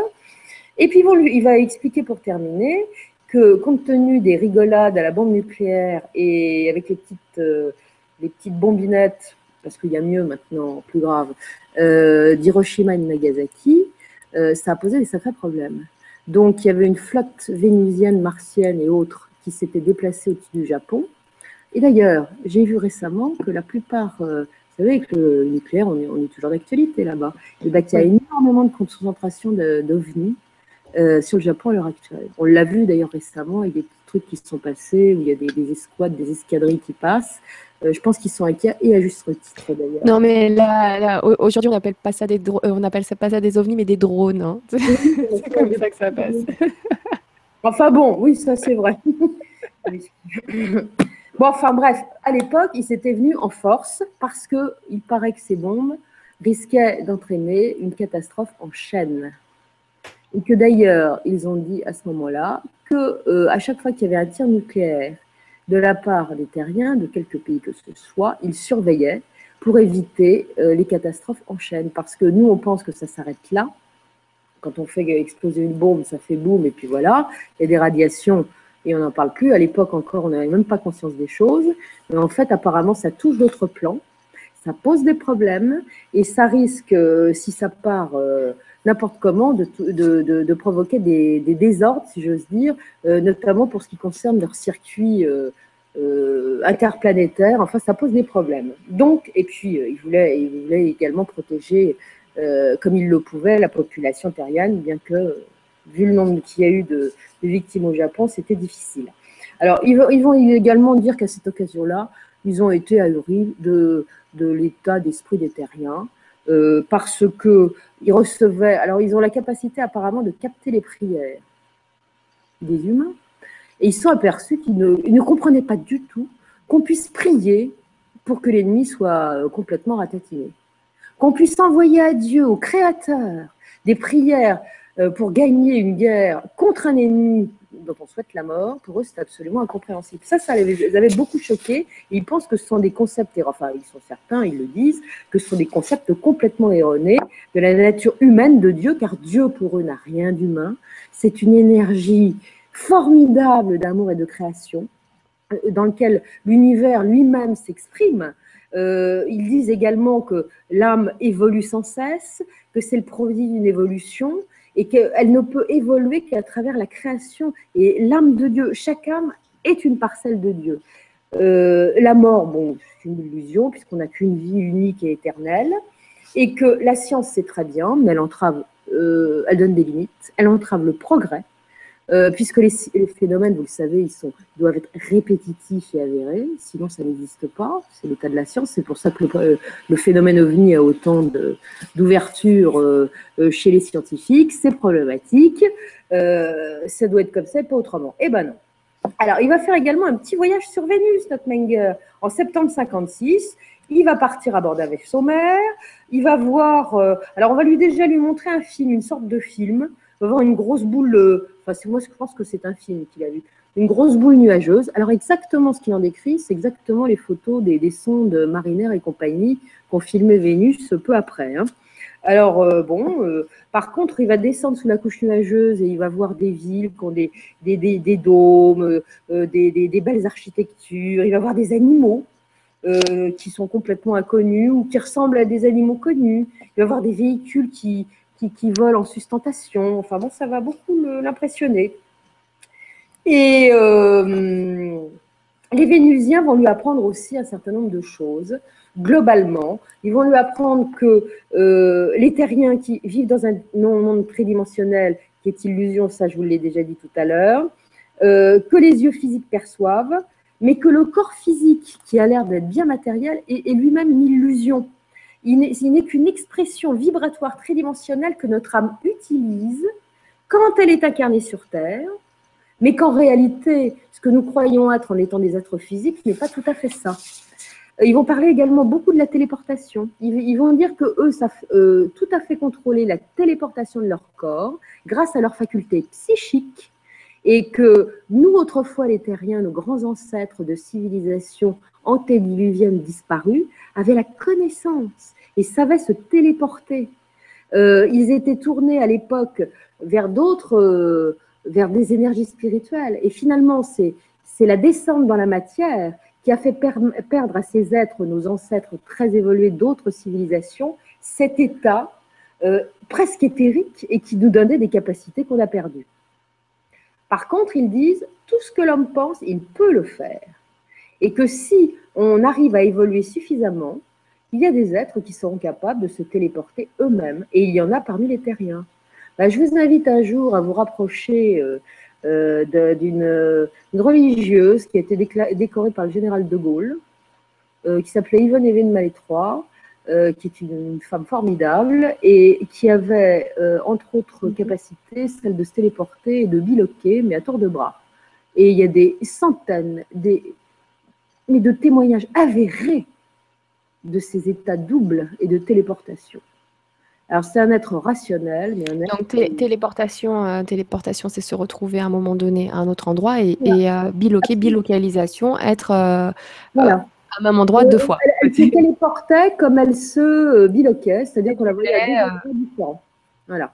Donc, c'était absolument ahurissant. On l'a vu disparaître, les gens, des religieux même, l'ont vu disparaître comme ça. Plus d'Yvonne. C'est une histoire absolument étrange. J'avais fait un sujet là-dessus à la radio il y a un an et demi, deux ans. C'est sidérant. Et là, en fait, j'aimerais bien faire une émission de télé là-dessus, une vraie, mais bon, les producteurs. Avec plaisir, mais quand tu veux. Va te le faire ici. Parce que les grandes télés, ça ne les intéresse pas du tout, ces trucs-là. Alors que Yvonne est née il y, a, une documentation historique sur elle. Elle a été décorée. Elle a eu la Légion d'honneur. Elle a tout eu. Le général de Gaulle est venu quand même la déclarer. Elle a décoré en personne. Elle a une vie ahurissante. Je vous ferai ça prochainement. Merci. Alors, ils vont parler également de la télépathie. Et la télépathie, ils disent, eh ben oui, autrefois, les grands ancêtres qui avaient sur Terre, ils savaient. Vous avez la glande, les petites glandes dans, les, dans le cerveau qui marchaient. Euh, la, glande pinéale probablement, l'hypophyse et tous ces trucs-là, c'était l'antenne. Maintenant, ça marche plus parce que vous êtes, euh, vous faites plus de gymnastique avec ces trucs-là, donc ça marche plus, c'est en panne. Donc il y a des tas de choses que vous ne savez plus faire. Alors, je vais vous quand même de vous donner la secret de la téléportation pour les Vénusiens. Écoutez bien. Il faut que vous ayez une capacité de perception photographique et tridimensionnelle de tous les détails, reflets, ombres, objets, sons et couleurs c'est-à-dire euh, que tous vos sens soient monopolisés.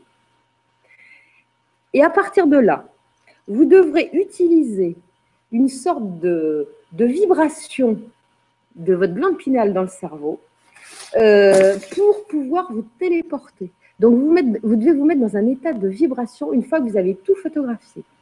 Et quand vous aurez convenablement visualisé ce que vous voulez, où vous voulez aller, et imaginez donc l'endroit en question, eh bien, vous allez faire mentalement partie de ce cadre et vous allez vous déporter. Et Menger a fait l'expérience. Il était dans son atelier avec son petit pinceau en train de peindre une enseigne. Et sans le faire exprès, il a commencé à penser au lieu numéro un où il avait rencontré euh, cette jeune femme blonde. Et il s'est retrouvé dans la, dans la pâture, dans la nuit, en se disant Mais qu'est-ce que je fais là? Et il a fait cette expérience-là. Et ça, ça l'a beaucoup troublé. Alors, il y a quelque chose qu'il faut que vous sachiez également concernant le lieu d'incarnation, le, lieu d'incarnation des âmes. La Terre n'est jamais, selon les Vénusiens, qu'ils l'ont dit à tous ceux qu'ils ont croisés, hein, n'est jamais le premier lieu d'incarnation.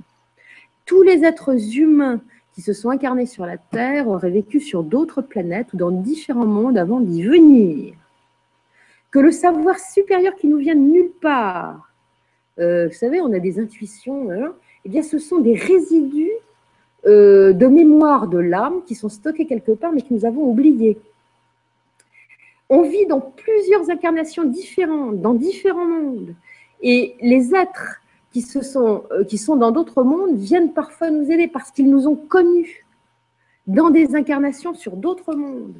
Le karma est strictement lié à la Terre, c'est strictement lié à la troisième dimension, c'est une expression qu'il qualifie d'héréditaire de notre planète. Mais l'on peut y échapper si on dispose de facultés de conscience. Ça veut dire que si on s'élève en conscience, ça veut dire que si on décide de sortir de notre karma, que l'on en a conviction au moment où nous passons de l'autre côté du miroir, c'est-à-dire par le biais de la mort, et qu'on est persuadé qu'on va vivre ailleurs, eh bien, il semblerait, d'après ces êtres-là, que nous ne retombions pas dans le karma. Donc il faut s'élever euh, dans sa vie, euh, prendre conscience d'un certain nombre de facultés que nous avons, de, de, capacités d'élévation, et au moment, au triste moment venu, triste en apparence, qui en fait est une liberté sur autre chose, eh bien si nous avons développé toute cette conscience, nous ne reviendrons pas forcément dans la matière. Alors, à bon entendeur, salut. Hein, ça c'est quand même ça, c'est dit. Donc la mort n'existe pas et vous pouvez aller ailleurs. Pas mal, ça vous plaît? Tu sais, euh, alors je ne prends pas beaucoup de questions là en ce moment parce que c'est vraiment super passionnant et en même temps, euh, vu les questions que, que j'ai lues jusqu'à maintenant, tu réponds à beaucoup, beaucoup, beaucoup de questions avec ton développement. Donc, je vous remercie pour, euh, pour euh, toutes les questions. On essaiera de faire un petit, euh, un petit bilan à la fin de l'émission, voir si vraiment tout y est passé. S'il faut un complément, tu, tu, pourras nous le faire, Elisabeth. Mais tu réponds à énormément de questions au fil du développement. Donc, je te laisse aller. C'est passionnant. C'est parti. il est évident que les gens se posent les bonnes questions. Oui, carrément. Ils ne peuvent pas poser autre chose comme question, parce que ces Vénusiens-là, ou ces autres êtres, euh, grands êtres, parce qu'il n'y a pas que hein, qui sont venus enseigner sur cette terre, euh, ben on se pose des questions de cette nature-là. Je serais très étonnée d'ailleurs euh, si les auditeurs ne posaient pas des questions de cette nature-là. Donc, je vais continuer à répondre aux questions. Tiens, je vais vous apprendre comment les Saturniens, qui sont des êtres qui sont tournés vers les arts, ont appris à Menger à faire de la musique. Un soir, Menger est au volant de sa petite voiture dans les Blue Mountains, qui se trouvent à côté de, pas très loin, une centaine de kilomètres de High Bridge. Et d'un seul coup, sa voiture prend le contrôle elle-même. C'est plus lui qui conduit, c'est la voiture. Alors sur le coup, il est un peu embêté quand même, puis il se dit, bon, c'est encore un truc intéressant qui va certainement se passer. Donc euh, la voiture prend d'elle-même les chemins de terre, puis à un moment, elle va s'arrêter devant une petite bicoque euh, qui est dans les bois, une petite maison en bois qui ne paye pas de mine. Et il va entendre en descendant de voiture une musique qui s'échappe de là qui est absolument merveilleuse. Ça va le mettre quasiment en transe. Il va avoir l'âme retournée, comme on dit. Il va toquer à la porte, personne ne répond, il ouvre la porte, et là, il va voir un bel être. Celui-là, il n'est pas blond, il est brun, avec des belles boucles. Vous savez, euh, c'est ces, beaux hommes un peu bouclés qu'on voyait dans les, films des années 70, les films italiens qui étaient des, des c'était magnifique. Bah, c'est à peu près ça la description qu'il en fait. Bon, le, type. Euh, Pas mal, c'est là aussi. Hein, ils, sont, beaux, hein, ils sont beaux. Hein. ça, c'est des Saturniens. Et alors, il est vêtu normalement d'une chemise, vous savez, les chemises en laine qu'on trouve au Canada l'hiver, euh, un petit peu à carreaux et tout ça, qu'on trouve aussi dans le nord de l'Amérique. Je vois le chat qui fait de la gymnastique derrière. Oui, oui excusez-moi, des étoiles. donc ça va faire un peu de bruit. Et alors, le type joue sur un instrument qui ressemble un peu à nous, mais en beaucoup plus long, et dont les touches sont euh, gravées de symboles.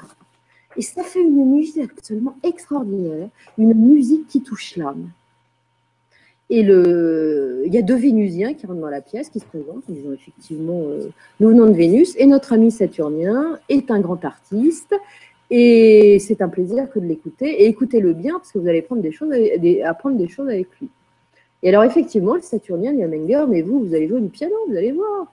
Menger dit, attendez, moi je connais pas le solfège, alors piano, c'est pas ma tasse de thé.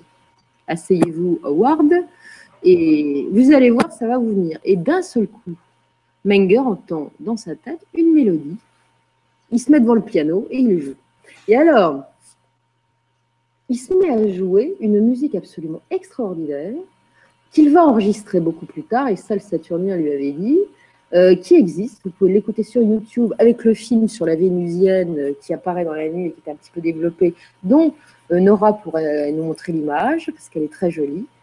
Et oh. sur ce film, eh bien, il y a la musique saturnienne euh, que joue Menger au piano. Et c'est quand même assez intéressant parce qu'il va faire à 33 tours qui va se vendre très très bien euh, et il va faire plusieurs concerts. Alors, la belle vénusienne. Alors, euh, je cale la caméra sur toi, je vais faire défiler les images, tu me dis stop quand on y est. Vas-y, vas-y. Non, c'est pas... Voilà, c'est ça. Donc, sur le film de cette vénusienne, qui est un des, des films que Menger a pris, eh bien, il y a la musique qu'il interprète, euh, qui est une musique qui lui est inspirée euh, par Saturne, par les Saturniens en tout cas.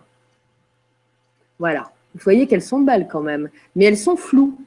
Voilà. parce que leur aura est différente de la nôtre, la vibration est différente. Donc, pour les prendre, pour prendre ces êtres-là en photo ou en film, c'est pas toujours évident. Alors, à un moment, notre ami Menger va rencontrer la femme de sa vie. Il s'était très bien entendu avec Rose, qui était la mère euh, de ses enfants. Il en a perdu malheureusement en route, un petit garçon. Ça l'avait beaucoup affecté, mais enfin bon. Et avec Rose, il s'entend très bien, mais il va rencontrer une femme absolument extraordinaire. Il faut savoir qu'au fil et au fur et à mesure euh, qu'il faisait euh, ses, conférences, d'abord, il avait des interviews à la radio, à la télévision également. Il faisait des conférences un petit peu à droite et à gauche, et il a commencé à avoir des groupes euh, qui se réunissaient euh, pour euh, discuter autour des enseignements spirituels qui avaient été développés, mais qui également rassemblaient des, témoins et d'autres gens, notamment Von Tassel, ce jour-là, qui est un autre contacté américain de la même époque, assistait à une des conférences qui se trouvait au domicile de Menger. Et alors, lors de cette conférence, Menger est impressionné par une jeune femme blonde euh, qui le regarde euh, avec un, air, mais alors absolument passionné. Alors cette jeune femme blonde, euh, on va pouvoir en voir la photo. Il va en tomber fou amoureux. C'est pas elle. J'avance, j'avance. Elle a une petite fleur dans les cheveux. Ah. Voilà, c'est elle. Cette jeune femme blonde avec ses yeux bleus le regarde intensément, avec ravissement. Et là, Menger a un flash, il se dit, je la connais. Je suis certain que je l'ai connue ailleurs, sur une autre planète. Et les paroles de, la, Vénusienne de son enfance, parce que la Vénusienne lui avait dit à un moment, quand elle était revenue en 1946, un jour, toi tu ne me verras plus. Mais tu vas rencontrer un jour une femme blonde qui me ressemble et qui est ma sœur sur Vénus. Mais elle a quitté pour une mission sur Terre la planète Vénus pour venir euh, s'incarner dans le New Jersey. Un jour, tu la croiseras et tu la reconnaîtras parce qu'elle me ressemble tellement.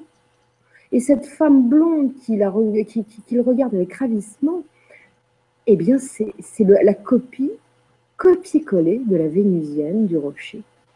Et là, il est scotché. Il est complètement intimidé parce que c'est pas un tombeur. Euh, Menger, c'est un type euh, classique. Hein, euh, il court pas tellement le jupon. Qui va s'en ouvrir à Georges Tassel, Van Tassel. Il dit Écoute, Georges, vois ce qui m'arrive. Il lui raconte son histoire. Et Tassel lui dit Bon, attends, t'inquiète pas, moi j'allais lui parler. Et alors, effectivement, euh, Tassel va d'entrée de jeu lui dire oh, bah écoutez, euh, je voulais vous dire, euh, vous avez sur le haut de la cuisse gauche un signe qui est généralement celui des, des, êtres d'autres planètes qui s'incarnent sur la Terre. Et là, la jeune femme devient rouge écarlate et lui dit Mais comment vous savez ça? Donc, elle a le signe. Menger, évidemment, est dans tous ses états de voir Georges Van Tassel partir sur ce rythme-là. Bon, enfin bref, ils vont, faire connaissance un peu mieux. Euh, Menger va apprendre plus tard que cette jeune femme euh, est malheureusement une jeune veuve, qu'elle est née effectivement euh, dans le New Jersey et qu'elle s'appelle Connie Baxter. Et là, au fil du temps et des rencontres qu'ils vont faire, Menger va se souvenir qu'il a rencontré Connie Baxter, qui s'appelait à l'époque sur la planète Vénus Marla. Il était alors instructeur spirituel qui allait de planète en planète euh, pour former des adolescents et des jeunes, notamment. Il était d'origine saturnienne, il s'appelait Sol del Naro, et euh, il est tombé fou euh, dans son incarnation de l'époque de la jeune Marla qui, se retrouve devant lui. Et à l'époque, bon, c'était déjà une belle blonde avec des yeux verts, vert doré, ça avait déjà été un coup de foudre, mais à l'époque, il savait qu'ils allaient se séparer parce que lui devait descendre en mission sur Terre, pour intégrer le corps d'un petit garçon décédé à l'âge de, de, un an. Euh, donc, euh, ça va être comme le même système, d'ailleurs, comme Nekonek. Euh, ça veut dire, enfin, un petit peu différent, parce que lui est arrivé sous une forme éthérique, alors comme Nekonek, dont on parlera plus tard, elle est arrivée sous une forme physique, ce qui est différent. Enfin, ils vont incarner l'un comme l'autre le corps d'un enfant décédé. donc, il est sur Terre et les, les mémoires lui sont revenues. Et là, ça va être absolument formidable. il va dire à Rose, sa femme, écoute, je t'aime, mais j'ai rencontré la femme de ma vie, elle vient d'ailleurs. Rose, qui n'est pas emmerdante, lui dit, bon, écoute, je, comprends, je te souhaite beaucoup de bonheur. Il divorce. Et dans la foulée, donc il rencontre Marla euh, Connie Baxter en 57, il l'épouse l'année suivante, euh, la jeune femme en question. Et alors vous avez une très belle photo de leur couple nouvellement marié que euh, Dame Nora va nous trouver sur son petit écran pour qu'on puisse le voir. J'y vais de ce pas. Ils sont juste magnifiques. J'ai vu la photo tout à l'heure. Voilà. Voilà le, petit couple que je vous mets tout de suite. Alors, la jeune Marla avait une spécificité quand même, c'est qu'elle elle était venue euh, par intérêt euh, sur les, euh, pour Menger et ses récits, mais elle n'avait jusqu'alors jamais vu ni de vaisseau, ni quoi que ce soit d'autre. Jamais vu un ovni finalement. Et en fait, tout va commencer quand ils vont passer leur, nuit de, leur lune de miel à Las Vegas. Elle va voir le premier objet volant et après, il lui arrivera bien d'autres choses puisqu'elle va avoir la chance de voir bah, la même chose que Menger euh, à certains moments. Donc d'un seul coup, euh, sa vie va changer. Alors comme je vous le disais aussi, Menger n'a pas rencontré que des Vénusiens. Il a rencontré aussi des Martiens et des Saturniens. Et notamment, je vous ai dit, quand il était euh, malheureusement militaire pour la guerre du Pacifique, il avait été transféré à Hawaï. Une nuit, il s'était réveillé en sursaut et une impulsion lui avait dit de monter dans une jeep et d'aller au hasard et rencontrerait quelqu'un. Et là, il était tombé sur une rousse splendide euh, qu'il l'avait laissé complètement pantois, euh, qui lui avait expliqué qu'effectivement, euh, il allait, sa vie allait être transformée et qu'il allait, vivre des choses. Mais enfin, et il s'attendait pas du tout à ça, à trouver ça notamment dans un paysage complètement désertique. Enfin bon, ça l'avait beaucoup frappé. Et puis aussi, il faut savoir que quand il était au Japon, à Okinawa, il s'est retrouvé dans les lignes les plus dures, il était blessé. Il était blessé à un œil, malheureusement, ça, s'est infecté. Et il a carrément eu les deux yeux euh, atteints et il a perdu la vue, devenu aveugle. Et il y a une étrange infirmière, euh, quand il était complètement aveugle, qui, venait le visiter. Il lui a demandé s'il était infirmière. Elle lui a répondu qu'elle ne faisait pas partie de sa section. Et donc, euh, elle essayait de lui remonter le moral. Enfin, lui, il avait besoin d'avoir le moral remonté. Et l'infirmière en question lui dit Écoutez, ne vous inquiétez pas, Howard. Ça, c'est rien du tout. Vous allez retrouver la vue effectivement, miraculeusement et aux grandes dames de la médecine, il ne va euh, pas avoir de séquelles, il va retrouver la vue. Et quand il va le voir, cette femme, elle est d'une grande beauté. Euh, c'est pas une blonde, c'est une brune. Euh, et elle a tout à fait le type des martiens typiques, des martiennes typiques qu'il va rencontrer par la suite. Il va, il va lui demander quand même, parce qu'il a un doute, il lui dit, vous ne viendriez pas d'ailleurs par hasard? La dame va se lever, va s'en aller, il ne la reverra pas. Mais enfin, en tout cas, il a retrouvé la vue. En août 53, il va déjeuner au siècle des Martiens. Qui m'avait dit que les Martiens étaient roses? Ah, Ça, c'était un commentaire du tout début de l'émission. Je ne me souviens plus du pseudo. Dans les messages tout à l'heure. Bah là, il va rencontrer un couple de Martiens dont la femme a les cheveux roses. Pour l'époque, c'était assez original quand même. Ah bah bien vu, c'était la petite Ah mais ah, c'est, je crois que c'est Yveline, euh, il me semble, qui avait dit ah, ça. Je ne sais pas, j'ai lu ça tout à l'heure. Bon bah sachez quand même. Oui, donc bien vu, bonne intuition. des martiennes qui avaient les cheveux euh, un peu roses quand même à l'époque. Alors d'ailleurs, elle va, lui parler de quelque chose d'important. Cette martienne, elle va lui dire, vous savez, euh, Menger, faut que vous sachiez une chose, c'est que sur la Terre, il y a quand même des groupes de gens très puissants qui détiennent des, technologies extrêmement pointues depuis très longtemps, avec des grandes euh, connaissances en la psychologie humaine et sur le contrôle mental. Années 50, attention. ce groupe est anti-dieu et serait rallié à l'antique et mythique démon il ne poserait pas également de problème euh, côté rien. Il ennuie également les martiens, sur le plan éthérique. Euh, et puis alors, euh, vous sachiez, cher Menger, que sur la Terre, il y a d'autres gens qui vivent sous la Terre. Tiens, la Terre creuse. Ils vivent sous la Terre et ils ont influé au fil du temps toutes les organisations religieuses mondiales depuis des milliers d'années en diffusant des fausses vérités, euh, c'est quand même un peu curieux.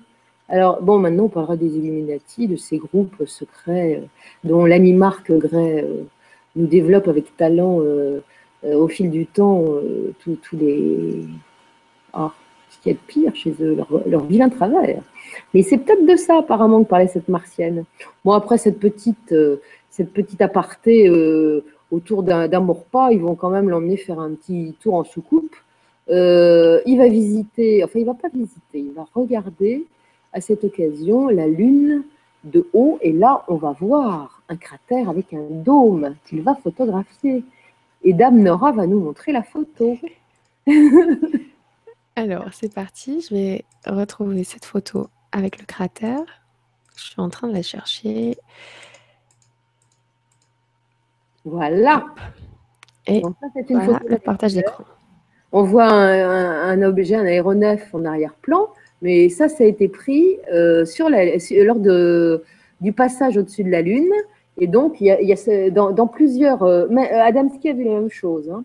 Euh, dans plusieurs cratères, vous avez des, constructions avec des dômes de cette nature-là. Voilà. Alors, il va rencontrer aussi une fois deux martiens en 53 qui vont l'inviter à un petit déjeuner. Ils vont venir le chercher en voiture parce qu'il a vu cette impulsion de se rendre toujours au lieu de rencontre. donc, il va monter en voiture avec eux, puis à l'arrière, là où il est assis, il va voir des drôles de boîtes bizarres avec des sortes de spirales en ferraille euh, sur le dessus. Elles sont bleu-vert, ces boîtes-là. Il dira rien. Mais au cours du déjeuner, les Martiens vont lui dire écoutez, euh, euh, vous allez nous aider parce que vous avez vu des petites choses à l'arrière de notre voiture. on aimerait bien que vous en mettiez un petit peu à droite et à gauche. On est en train d'ailleurs d'en mettre aux quatre coins du monde parce que cette boîte a une utilité pour nous. Elles permettent de d'inciter les gens à nous regarder et à nous voir, parce que ça agit sur les cerveaux. C'est pas franchement du contrôle mental, mais un peu quand même. Hein. Euh, donc, euh, par contre, ça n'agit que sur des gens qui ont une fréquence particulière et qui sont déjà sélectionnés par nos soins, hommes comme femmes.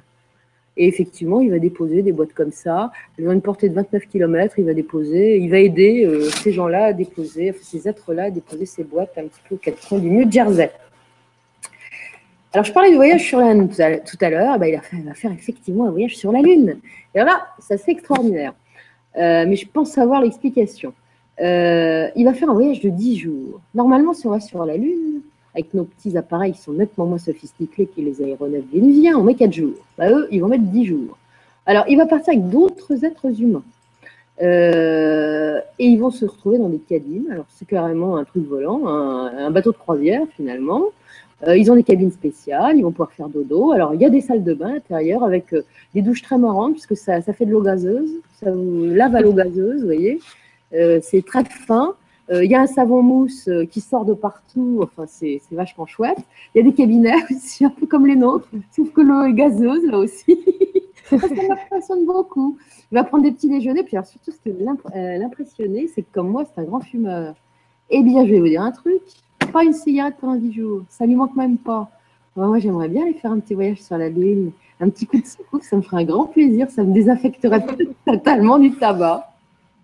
Et alors, donc, il va faire cette petite visite. Et alors là, surprise, il va se retrouver. Alors, il va arriver donc sur la Lune, dans un de ces fameux cratères où il y a des dômes. Et il va se retrouver dans un endroit incroyable, un édifice immense qui est carrément un aéroport spatial euh, il y a des, humains qui va retrouver. Euh, alors, il y a des salles d'accueil il y a des, probablement des Vénusiennes, parce que ce sont des jolies femmes blondes, très élégantes, qui viennent les accueillir et leur porter quelques petites collations. Et donc, euh, ils se retrouvent avec d'autres humains. Et là, on leur dit bah, les amis, on va vous faire visiter la Lune. Et là, il va avoir la surprise, la surprise, vous entendez bien, de prendre une sorte de véhicule qui l'évite qui ressemble à un petit train avec des dômes euh, sur le toit euh, qui ressemble à du plastique. Et le voilà parti euh, dans une sorte de désert, parce que la Lune est désertique, et, et, ça, lui, ça ressemble, d'après Menger, à certains déserts d'Arizona ou du Nevada. Mais alors le plus dur, c'est qu'ils ont un guide dans chaque wagon, et le guide, à un moment, ouvre la porte. On est quand même sur la Lune. Hein. Ouais. ouvre la porte, et là, une chaleur effrayante. Mais alors, ce qui, eh ben alors la chaleur est terrible, le gars referme tout de suite. Et surtout, ce qui est d'un Menger, il dit comment j'ai pu. La Lune, il n'y a pas d'atmosphère. Eh bien, si. À un moment sur les photos, il va faire des photos, et Menger en fera aussi, euh, Adamski en fera aussi, où il y a une fine atmosphère et des nuages. Adamski décrira la même chose hors la NASA. On a reparlé encore il y a quelques temps, mais la découverte depuis un moment, c'est que la Lune a une fine atmosphère et qu'il y a des formations nuageuses. Donc, ça s'est validé officiellement maintenant. Tout ce que ces deux-là ont été racontés dans les années 50, qui a fait rigoler tout le monde, eh ben, on est en train de le vérifier à l'heure actuelle, ce qui est quand même absolument ahurissant. Il va voir des paysages, ils vont voir à un moment dans un paysage, alors ça, ça le guide va leur expliquer, parce que c'est vraiment une visite guidée vachement bien foutue. Alors, vous savez, vous avez vu la photo de Méliès avec la, fusée qui est tombée, née sur la Lune, qui est déjà enfoncée. Euh, vous n'avez jamais vu? Il y a un film de Méliès, un film en noir et blanc, euh, qui explique ah, oui, si. comment un vaisseau est planté euh, sur la Lune. Eh bien, ils vont voir à peu près la même chose. C'est un grand vaisseau. Euh, et le guide va expliquer euh, à toute l'assemblée que c'était des de courageux explorateurs qui venaient d'autres mondes qui se sont plantés avec leur vaisseau sur la Lune en 1946. Vous voyez, la visite guidée est quand même bien faite. Ils vont atterrir, ils vont aboutir avec le petit train à un musée interplanétaire. On va leur montrer des tas de choses et notamment quelque chose qui va beaucoup impressionner Menger, c'est-à-dire des cultures qui se font dans une sorte de gélatine, de gelée, euh, et ça pousse tout seul, il n'y a pas besoin de terre. Alors ça, ça va vachement l'impressionner. Voilà, vous avez vu? Voilà, la, Lune qui se prend une fusée euh, dans l'œil. Bah, c'est à peu près ça, ça, ça fait penser à ça. Et puis surtout, ce qui va être complètement étonnant, c'est qu'à la sortie de la visite du musée interplanétaire, ils vont avoir le droit d'aller faire un tour dehors. Alors là, ça fait marrer tout le monde. Euh, parce qu'il va décrire quand même qu'il va euh, se promener euh, sur Mars sans casque, sans rien du tout, comme les autres d'ailleurs, pas très loin du musée interplanétaire, que le sol est poussière, très fine poussière. Tiens, comment il pouvait savoir ça alors qu'on avait Pardon. on, a, on a un petit coucou, il faut vraiment que je l'enlève. Vas-y. Alors moi j'ai un petit coco, mais j'en ai deux même, mais ils se sont tenus calmes. D'ailleurs il y en a un qui est parti chasser la souris à cette heure-là, et l'autre euh, il n'est pas très dynamique aujourd'hui, donc j'ai pas de visite. Mais d'habitude ils sont sur la table aussi, ça les intéresse beaucoup. Alors l'histoire les attire, hein, mais je suis entourée de mes chats depuis tout à l'heure. L'histoire leur plaît peut-être, qu'ils comprennent quelque chose. Hein. Et alors euh, pour en terminer avec la, visite sur la Lune, eh bien dans le sable il va il va apercevoir de micro-plantes, des petites plantes faméliques. Donc il semblerait qu'il y ait de la végétation sur la Lune. Bah, remarquez s'il y a une très fine atmosphère et un petit peu d'eau, et on commence à dire qu'il y a eu de l'eau sur la Lune, et qu'il pourrait y avoir de l'eau à la surface, euh, enfin sous la surface, peut-être qu'il y a des trucs qui poussent, hein. on ne sait rien. Alors, voilà les grandes aventures de Menger. Il y a des tas d'autres choses, mais on va arrêter parce que ça fait quand même près d'une heure euh, et demie, plus d'une heure et demie qu'on parle de ça. On va passer à autre chose. C'est un peu plus court après. Menger se, va, chuter. Il est au sommet, il va faire des conférences, des tas de trucs. Tout va très bien. Le soufflet va un petit peu redescendre après. Mais surtout, tout va basculer en 1961. Parce qu'en 1961, il va faire un drôle de truc. Il est régulièrement invité à une émission qui est très suivie par les Américains, et peut-être des millions d'Américains qui regardent cette émission. Et il va avoir la bonne idée de se tirer une balle dans le pied. Alors, cette émission, ça, s'appelle le Long John Nebel TV Show. Et c'est très écouté. Et on dit à Menger, alors racontez-nous euh, vos dernières aventures, vous avez dû voir quelque chose. Et là, on va voir un Menger, contrairement à d'habitude, qui est très loquace, complètement figé. Il ne veut pas répondre, il a l'air absent. Et quand il répond, il répond du bout des lèvres. Euh, puis à la fin, il ne veut plus rien dire du tout. Le présentateur insiste. Bah alors, Menger, qu'est-ce qui vous prend? Qu'est-ce qui vous arrive? Parlez-nous il finit par lâcher que finalement ces expériences étaient peut-être d'ordre psychique, que c'était peut-être pas si réel que ça. Et devant les millions de téléspectateurs américains, il commence à renier tout ce qu'il a vu et tout ce qu'il a dit depuis des années. Personne n'y comprend rien. Par contre, le lendemain, je peux vous dire que la presse, est méchante, elle va complètement l'assassiner. Il avait quelqu'un aussi, il avait un gros ennemi qui s'appelait Otto, John Otto, qui vivait dans une petite ville à côté d'Highbridge, là où il vivait. Euh, qui va lui vraiment le, démonter. Ce type-là, euh, c'était un désinformateur patenté euh, qui fumait clope sur clope. Il avait un peu le physique de l'homme à la cigarette d'X-Files. Et alors là, il va complètement le démonter. Donc le pauvre Menger, mais à cause de lui, on ne sait pas ce qu'il lui a appris, mais à mon avis, j'ai une idée sur le sujet, bah, va être complètement rayé de la carte. lui et son épouse vont se retrouver dans une situation impossible. Euh, sa petite fabrication, parce que savoir qu'il gagnait pas trop d'argent avec ces trucs euh, ufologiques, donc il travaillait toujours à peindre ses petites enseignes pour faire, euh, tourner la enfin manger la, maison parce qu'il va avoir quand même, enfin il les avait peut-être pas à cette époque-là, mais enfin il, aura deux enfants avec Connie Baxter, enfin alias Marla. Et donc sa petite entreprise, c'était important de faire ces petites affiches, ces petites enseignes. Et ben là plus rien, donc la société périclite. Ils sont obligés d'hypothéquer leur petite ferme, puis de la vendre. Euh, ils n'ont plus un centime et c'est vraiment les vaches maigres. Euh, j'ai vu une interview euh, où Connie Baxter, Connie Manger racontait cette histoire, les larmes pratiquement aux yeux en disant que ça a été absolument épouvantable cette période-là parce qu'ils étaient vraiment ruinés. Alors, ruinés de réputation et financièrement. Après ça, ils vont quand même partir en Floride euh, déménager pour, euh, pour se faire oublier, comme, on dit. Et puis bon, euh, il y a peut-être des gens qui vont un petit peu les aider parce que c'était des gens qui étaient bien intégrés, qui étaient considérés comme des bons citoyens, des bons voisins, des bons Américains, hein, les Mangers. Et jusqu'à cette histoire-là, euh, même si les gens étaient surpris, leurs voisins, ils croyaient en ce qu'ils disaient parce que c'était quelqu'un d'honnête, voyez. Donc il y a peut-être certaines personnes et amis qui vont un petit peu les aider. Donc Menger va pouvoir remonter une petite entreprise où là, il va avoir l'idée de construire des moteurs électriques. Euh, en fait, il va faire beaucoup mieux, c'est que dans son petit labo, et d'ailleurs j'ai vu des films avec des petites démonstrations là-dessus, il va travailler sur l'énergie libre. Alors ce gars qui n'avait pas fait d'études, qui n'a pas fait d'études supérieures, qui savait pas que des enseignes, d'un seul coup, il a un autre niveau technique. On peut se demander d'où ça lui vient. Et cet autre niveau technique, va lui permettre de faire léviter des petits trucs. On le voit d'ailleurs faire ses petites expériences dans son labo et ça fait, euh, ça fait beaucoup rire. Euh, donc, il va faire ça pendant un petit moment, mais il ne se montre pas trop. Il va réapparaître en 1967 à New York euh, lors d'une convention UFO. on est un petit peu étonné de le revoir parce qu'on l'a oublié depuis un moment. Et là, il, va, il va revenir un petit peu sur ses expériences. Il va dire, bon, il y a quand même un truc qui est arrivé à Highbridge en 1956. Euh, il y a effectivement deux Vénusiens qui sont venus, mais il n'y avait pas que ça, et le service du FBI qui était là. Et c'était une expérience. Une expérience qui avait été menée pour tester les populations. Alors peut-être une expérience liée aux gens qui viennent d'ailleurs pour voir les réactions, parce que ça, ça les intéressait beaucoup, et ça intéressait encore plus le FBI.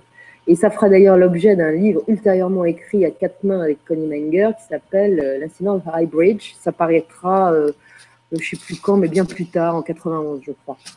Et alors, il va dire aussi dans le même temps, euh, bon, il y a eu cette histoire-là, le reste, je ne sais plus trop quoi en dire. Et surtout, il va s'épancher sur la vie du contacté qu'on assassine. Et on va l'écouter se lamenter le reste de la conférence. Voilà. Et ensuite, ça va être à nouveau silence radio. On va plus l'entendre pendant des années, donc euh, jusqu'à ce que ce livre sorte en 1991, où il va refaire un petit peu des conférences dans le monde. Entre-temps, il y a un ufologue américain qui s'appelle Timothy Good, qui est un type euh, euh, assez sérieux, qui a écrit pas mal de bouquins, un sur les contacts extraterrestres, où il, il relate des aventures de divers contactés qui sont assez intéressantes d'ailleurs. Donc Timothy Good, un jour, va venir le voir avec son assistante, c'est en 1978, en Floride, et il va lui dire, bon, bah écoutez, Manger, maintenant que l'histoire est passée, qu'on n'entend plus parler de vous, c'était vrai ou c'était pas vrai cette histoire? Et Manger va lui dire, bah, tout ce que je vous ai dit, c'était la pure vérité autrefois. Il n'y avait rien à dire là-dessus. Euh, J'étais pas tout seul, il y a des témoins euh, qui ont attesté de tout ça. Alors ça, c'est vrai, parce qu'à un moment, c'était à partir de 1956, il y a un juge qui a été saisi pour faire une enquête sur Menger, qui venait d'une ville voisine de Highbridge. Et ce juge a interviewé tous les témoins qui avaient vu des choses avec Menger ou de leur côté. Il prenait en note tous les jours ce qui se passait, il enregistrait sur un magnéto. Donc il y a un rapport judiciaire ou préjudiciaire d'enquête complet de la part d'un juge qui s'appelait le juge Saint-Germain. Et donc, c'est pas faux. Alors, il va reparler de ça à Timothy Good. Et puis, quand même, il va dire bon, quand même, cette histoire, c'est bizarre. Parce que j'ai peut-être été berné par certains extraterrestres. Ils vont peut-être me suggérer, euh, ils vont peut-être suggérer certaines choses, euh, notamment qui venaient de Vénus, Mars. Euh, oui, d'ailleurs, mais bon, tout le monde dit quand même que sur, sur ces planètes-là, la vie n'est pas possible. Alors peut-être qu'ils m'ont eu, ils m'ont raconté des histoires. Et s'ils venaient de sous la terre? Alors Timothy Good est un peu surpris. Il dit Bah oui, parce qu'il y a quand même des civilisations L'Atlantide, la Limurie, il paraît que les gens, après le désastre, ils seraient partis sous la terre. Tiens, tiens, Menger et la Terre creuse, c'est quand même assez étonnant. Alors, sur le voyage sur la Lune, il va en parler aussi avec Timothy Good. Il va dire, bah, écoutez, je suis plus sûr de rien. Je ne peux pas vous dire. Ils m'ont dit un jour qu'on allait visiter un, des satellites de la Terre. Alors, des satellites, quand même, on n'en a qu'un, normalement connu, c'est la Lune. Et, comme euh, le seul satellite de la Terre bah, existe, qui existe, bah, j'ai pensé à la Lune tout de suite. Mais c'est peut-être pas la Lune que j'ai visitée. Je ne sais pas quoi vous dire. Et puis bon, quand même, le coup du train, euh, je suis sortie, enfin, ça faisait chaud comme dans le désert. Je suis peut-être pas allée sur la Lune. Enfin, je sais pas quoi vous dire, Monsieur Good, je ne sais pas. Bah, il va quand même montrer à Timothy Good les films euh, et, les, et les photos qu'il a prises. Et Timothy Good, qui quand même l'œil, parce qu'il en a vu d'autres, a eu certifie que ça pourrait. Il n'y a pas de trucage là-dessus, c'est pas possible. C'est des films en 8 mm. Euh, bon, en revanche, Menger va lui avouer quand même une chose c'est que pour l'expérience, pour de mener d'autres expériences sur la population où il a collaboré avec le FBI, eh bien, le FBI lui avait confié des films. Euh, je crois que ça sera la même chose pour Adamski, je ne me souviens plus, mais il me semble bien, euh, pour, euh, pour à présenter aux populations, qui étaient des films qu'eux-mêmes avaient pris, probablement l'armée, pour voir l'effet produit sur les populations. Hein. Mais il y a peut-être un intérêt à ça dont on reparlera toujours tout, tout à l'heure avec Valiant Thor et euh, ce qu'en pensait le président Eisenhower, parce que ça a monté très haut quand même, cette histoire-là. Bon, donc voilà l'entretien avec Timothy Good, qui va sortir de là en se disant Menger, il est bizarre, je ne sais pas trop sur quel pied il danse, mais je pense qu'il il a vécu réellement quelque chose. Ce n'est pas un affabulateur, il lui est arrivé quelque chose. Mais quoi? Le livre va sortir, ils vont accorder euh, des, interviews euh, pendant un petit moment. Et avant son décès en 2009, ils vont être assez prolixes pour euh, participer à des documentaires, notamment anglais et allemands. Et ils vont revenir encore, euh, Menger va encore revenir sur ce qu'il a dit autrefois. Il va dire que finalement, il n'a jamais menti. Euh, ce qu'il a dit, ce qu'il a écrit, c'était juste. les Vénusiens disposent de technologies très avancées qui permettent de manipuler l'espace-temps et ça, il le dit en direct devant la caméra. Hein. Euh, mais, il, se peut bien quand même que dans certains cas, il n'ait pas été là où on lui a dit qu'il était et qu'il n'ait pas quitté la Terre. Ça, il le dit. Euh, il va donner aussi euh, énormément de précisions quant à la traversée du désert dont il a été malheureusement la victime. il y avait les pressions et les menaces de la presse. Mais il y avait également le FBI et d'autres agences gouvernementales qui lui ont pas fait de cadeau. Et c'est peut-être, c'est pour ça qu'il avait été contraint finalement de, changer un petit peu euh, ses scénarios. Et à mon avis, je pense que ce qu'il dit est très, très soft, mais je pense qu'il était très ennuyé, ce gars-là. Et que s'il s'est tiré une balle dans le pied de cette façon-là en direct, devant des milliers de spectateurs, c'est qu'il a eu la trouille de sa vie. Il, avait été contraint et forcé, à mon avis, de s'allier au service. Et après, on lui a dit euh, de, détricoter euh, le truc parce que peut-être que les populations n'étaient pas prêtes à ça. Et on l'a complètement désavoué. Euh, après, il va expliquer qu'il a fait ses petites expériences sur l'antigravitation et l'énergie libre dans son petit labo. Et qu'un jour, il a eu une surprise. Et ça, c'est sa femme qui le raconte. Connie, Baxter, Connie Menger, qui dit, bah oui, il est parti travailler à Colorado Springs avec des scientifiques américains qui travaillaient sur des appareils à antigravitation, donc des soucoupes volantes. Il raconte ça tranquillou. Donc pendant trois ans, Menger, alors au départ, on va lui demander des sous, c'est-à-dire qu'on va lui dire on vous, on vous demande de venir participer au projet, mais il faut que vous mettiez la main à la poche. Il n'y avait pas des milliers de dollars, mais enfin ce qu'il avait, il l'a donné, mais il l'a retrouvé après parce qu'il a été bien payé après. On lui a même offert une Mercedes-Benz, donc qui montre à un moment euh, sa photo à côté de la belle voiture que les services, les gouvernements américains lui ont offert pour qu'il fasse le trajet entre la, Floride et son travail à Colorado Springs. Et sa femme dit cette période a été terrible parce que moi j'étais avec mes deux mômes et je ne le voyais jamais. Il bossait, il bossait, il bossait. Donc sur des projets ultra secrets qu'on peut appeler des black programs. Alors, que pensait de Menger? Ben, Moi, je crois que c'est pas un, dingo. Je pense que c'est quelqu'un euh, qui a eu des mauvais moments. Si vous avez l'occasion, et des bons moments aussi, de regarder euh, sur YouTube, euh, vous verrez qu'il y a quand même des documentaires le concernant, où ce type, à la fin de sa vie avec son épouse, ont l'accent de la vérité. Ce sont des gens qui, manifestement, ont vécu des moments heureux, mais difficiles aussi, ont vécu quelque chose, et ils n'ont pas du tout, du tout, quand on les regarde, euh, le profil des escrocs ou des affabulateurs. Ils ont vraiment vécu quelque chose. Ça, c'est mon sentiment personnel. Voilà, donc ça, c'était meilleur. Alors, on va être plus court sur le reste, mais enfin, il y a encore du boulot. Là, je vois qu'il est 10 heures, on n'aura peut-être pas le temps de tout faire. On va faire l'épisode. Alors, Adamski, c'est autre chose. Adamski, la photo, mademoiselle Nora. Ah, pardon. Et moi, tu sais, je t'écoute, là. J'ai vu un commentaire de quelqu'un qui disait pourquoi, pourquoi rester aussi longtemps? Pourquoi que Menger? Mais euh, non, non, il n'y a pas que Menger. Il y a, y a, la suite. Euh, c'est juste qu'il faut accorder le temps qu'il faut à chacun. Comme bah, ça, c'est fait. Il disent tellement de choses sur les Vénusiens. Euh, soit je traite en diagonale et je dis rien. Ça, c'est facile à faire. c'est ça. Je plus loin. Alors, je préfère qu'on se pose, qu'on prenne le temps pour chacun et au moins qu'on fasse bien le tour complet. voilà, l'information sera posée sur YouTube, accessible pour tout le monde et vous pourrez y retourner quand vous voulez prendre le temps de, bien écouter tout ça. Alors, tu me dis stop pour le, partage. Donc, je cherche, je cherche. Hein. Voilà. Georges Adamski. Alors, Georges Adamski, il est né en 1891. Il a 31 ans de plus que Menger. Euh, euh, il est polonais d'origine, mais ses parents sont nés aux USA. Il avait un an. Il prend plus tard la nationalité américaine, il fait son service comme tout le monde, sauf qu'à l'époque, c'était moins rigolo dans, euh, les années 1910-1915. Euh, euh, il fait son temps de service. Après, il sort de là, il ne sait pas trop quoi faire. il se dit, tiens, je vais voyager. Alors, il va aller voyager dans les Himalayas, semble-t-il, en Inde. il va faire... il va aborder, si je puis dire, des, religions un peu différentes et des, des, philosophies un petit peu différentes qui vont le marquer parce que beaucoup plus tard, il va fonder euh, ce qui lui sera reproché plus tard quant à sa crédibilité, ce qu'on appelle l'ordre royal du Tibet, qui est une sorte de, comment dirais-je, d'ordre plus ou moins euh, philosophico, théosophico, machin, dans la lignée de Blavatsky et autre chose.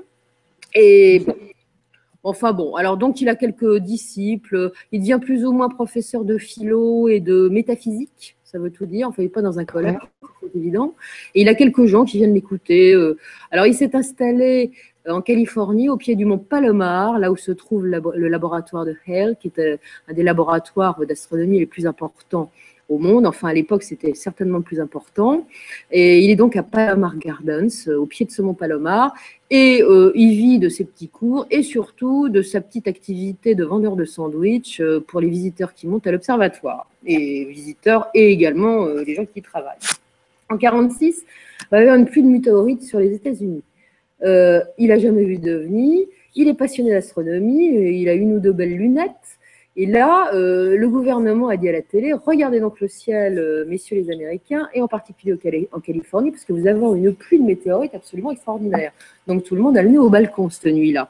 Et là, surprise du chef, au milieu euh, des météorites qui tombent de toutes parts, il y a autre chose. il voit dans sa lunette approcher à l'horizon, sur, une crête, sur des crêtes de montagne, un énorme vaisseau qui plane qui ressemble à un dirigeable. Et là, ce brave Adamski, qui ne pensait pas à mal, se dit Ah, le gouvernement américain fait bien les choses. Ils ont envoyé un dirigeable pour observer la pluie de météorites. Sauf que le dirigeable, à un moment, il va faire une drôle de manœuvre, il va piquer du nez, il va partir comme une flèche dans le ciel en laissant une grande traînée flamboyante. Et là, l'Adamski en question se dit C'est peut-être pas du tout le dirigeable de l'armée.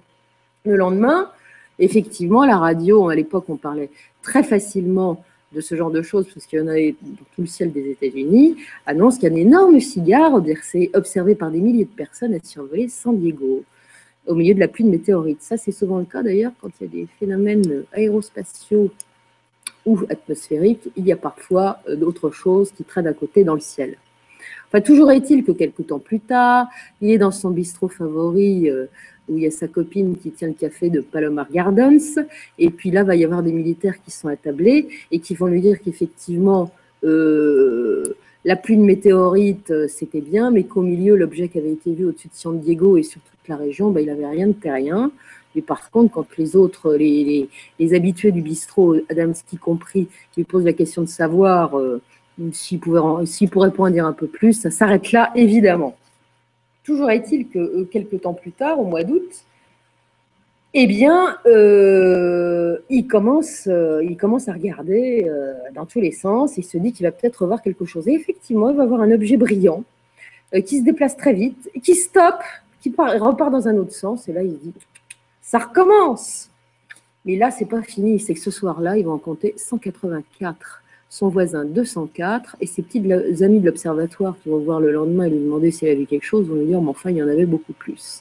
Donc il y a eu une épidémie de petites boules lumineuses dont on voit beaucoup d'exemplaires en ce moment. Je ne sais pas si vous avez remarqué en regardant un petit peu ce qui se passe euh, dans les nouvelles. Et bien là, il y en avait vachement plus, mais ça partait dans tous les bords et tout le monde les a vus. Alors, euh, il va continuer à regarder le ciel, mais il va pas se passer grand-chose. À un moment, il a des copains qui travaillent au laboratoire de la marine à Pasadena sur des sujets euh, pas trop, pas trop, enfin plutôt confidentiels qui viennent le voir. Euh, il y en a deux qui s'appellent, ils donnent les noms, Maxwell et Bloom. Ils viennent le voir et ils lui disent Tu pourras peut-être nous aider. Parce que comme tu regardes bien dans ta lunette et que tu vois des fois des trucs, bon, on a demandé à l'observatoire là-haut s'ils pouvaient suivre certains éléments qu'on voit dans le ciel et pour notre petite gouverne. Enfin, tu veux pas participer avec nous à un truc parce que toi, tes petites lunettes, elles sont plus maniables. Il faudrait que tu achètes du, film et tout ça pour pouvoir prendre des photos. Adamski dit Yes, il n'y a pas de souci. Si je vois quelque chose, je photographie, vous inquiétez pas. Effectivement, euh, il, va, il va faire ce qu'on lui demande. Bloom va lui dire en partant entre nous, bon, il n'y a pas que. Il y, a un petit peu de tout et on ne dit pas aux gens toute la vérité. Ça va? Excuse-moi, je me suis un peu étouffée. Le chat, non Un poil de chat qui traîne. Bon, après cette histoire-là, on va passer au lourd pour Adamski. En 51-52, euh, il a des copains qui vivent dans l'Arizona, et notamment un type euh, qui s'appelle Williamson, qui est un grand euh, anthropologue, qui travaille d'ailleurs beaucoup sur l'archéologie mésoaméricaine. Et ils, sont ils sont bons amis. Il y a deux couples, les Bailey et les Williamson, avec lesquels ils sont bons amis. Il est bon, il, il est bon, sont des bons amis. Bref. Et donc, ceux-là lui disent, écoute, faudrait que tu viennes voir parce que régulièrement, pas très loin de chez nous, à côté de Desert Center, il y a une base euh, euh, d'aviation désaffectée. Et figure-toi qu'il y a des ovnis sans arrêt. Tu veux pas venir voir Et le voilà parti avec sa secrétaire en novembre, le 20 novembre 1952. Parce qu'il conduit pas trop à l'époque, il conduira un peu plus après, mais il conduit pas trop. Donc il part avec sa secrétaire, qui s'appelle Lucy McGuinness, qui parlera beaucoup après euh, de cette aventure-là euh, par la suite. Et il y a mademoiselle, Madame Wells, qui est la propriétaire de son bistrot euh, préféré, Paloma Gardens, qui s'intéresse aux ovnis. Ils retrouvent les couples et les voilà partis dans le désert. Et ils y vont au hasard Balthazar. Quand d'un seul coup, qu'est-ce qu'ils voient Un vaisseau qui, qui, est dans le ciel, qui est très brillant, qui s'arrête, qui les survole. Williamson sort ses jumelles, effectivement, euh, c'est assez intéressant. Euh, ça plane, il voit comme une espèce de marque dans ses jumelles euh, qui ne correspond pas du tout à un sigle d'aviation. De, hein, c'est pas du tout ça, c'est pas ce que c'est. le vaisseau semble se rapprocher. Bon, et puis d'un seul coup, Adamski hurle, il se met comme un fou à, à surexciter en disant C'est pour moi, on vient me chercher, on vient me voir. Bon, apparemment, les autres sont un peu surpris, mais pas plus que ça. Sa secrétaire, euh, McGuinness, euh, saute au volant. Et euh, Madame Bella, je crois, fait la même chose. Et Adamski monte à l'arrière. Et roule en suivant le, vaisseau qui se balade. Au bout d'un moment, bon, la voiture va s'arrêter parce que Adamski veut absolument prendre des photos, donc il faut mettre son matériel. Et là, ça a l'air à peu près plane. Mais il dit surtout maintenant vous me laissez seul. Il avait déjà demandé aux quatre autres de rester sur place. Et, les deux femmes qui l'ont amené, il dit maintenant vous me laissez tout seul parce que il faut me laisser tout seul. La voiture repart. Et euh, à ce moment-là, il y a une escadrille d'avions de chasse euh, qui, arrive de partout. Le petit vaisseau va se dissimuler euh, derrière une crête. mais il va, pas, il va pas repartir, hein, il va pas s'en aller. Euh, il y a une petite coupole qui dépasse. Menger va prendre cette photo, qui sont connues d'ailleurs. Et l'escadrille d'avions qui va disparaître à un moment va réapparaître, mais surtout, il va voir apparaître sous son nez, à une bonne distance, mais quand même, un bel homme en combinaison, alors cheveux blonds. il va sortir la photo d'Orton, Madame Nora. Ça qui s'appelle le Vénusien. C'est un dessin, là. C'est un dessin. Ah. Il a une combinaison bleue, il a des longs cheveux blonds, il est mince, il mesure environ 1m70. Voilà. Il a à peine 28 ans selon Menger. Il a la peau hâlée, des... il a des beaux yeux gris-bleu et des pommettes saillantes. Quand il sourit, il a un sourire éblouissant. Et euh, il lui plaque sa paume contre la sienne, sa paume de main contre la sienne pour le saluer. Alors le problème, c'est que contrairement aux autres euh, êtres qui débarquent, pardon, et que Menger a vu, eh bien lui, ne parle pas un mot d'anglais, ni de rien du tout d'ailleurs. Il va, essayer de se faire comprendre dans la, langue des signes. Donc, euh, bon, c'est assez silencieux comme échange. Et Menger aimerait bien savoir d'où il vient. Donc, il va lui dessiner euh, euh, dans l'air du genre le soleil, et puis il va faire des ellipses pour montrer des points qui tournent autour du soleil. Et le Vénusien, euh, enfin, on saura après que c'est un Vénusien, va lui dire que la deuxième planète, euh, c'est sa planète. Enfin, il va lui désigner. Donc, il lui dit, euh, Menger lui dit Vénus, et l'autre répond avec une voix assez particulière, très pointue, d'adolescent qui n'aurait pas mué, que c'est effectivement Vénus. Et alors, il répète Vénus en tout cas. Donc, ils vont avoir un échange. L'aide va lui faire comprendre qu'il est là parce qu'il y a des radiations euh, qui, qui, sont émises par des bombes qui, sont problématiques pour la Terre. D'ailleurs, il va faire, il va émettre des boum boum euh, assez significatifs. À un moment, ça va être un peu compliqué de s'expliquer, donc ils vont rajouter à leur geste des assemblages de petits cailloux. Euh, ils vont lui expliquer, il va, va, essayer d'expliquer aussi que les petits vaisseaux, donc c'est les vaisseaux d'observation auxquels il fait certainement allusion, sont les yeux de, grands vaisseaux qui se déplaçait par une force particulière. Enfin bon, il va donner pas mal d'éléments. Et surtout, l'être va lui faire comprendre. Ah oui, il va demander au bout d'un moment, euh, à force de gestes, euh, euh, à cet être-là, s'il y a déjà eu des terriens qui sont partis avec eux. Et l'être va être un peu embêté par cette question, mais il va finir par dire que oui, il y a des gens qui ont été enlevés. Bon. Il va apprendre également que euh, toutes les planètes du système solaire sont habitées et que euh, lui en particulier, euh, ce blond, ce beau blond qui vient d'ailleurs, aurait vécu sur la Terre dans d'autres vies.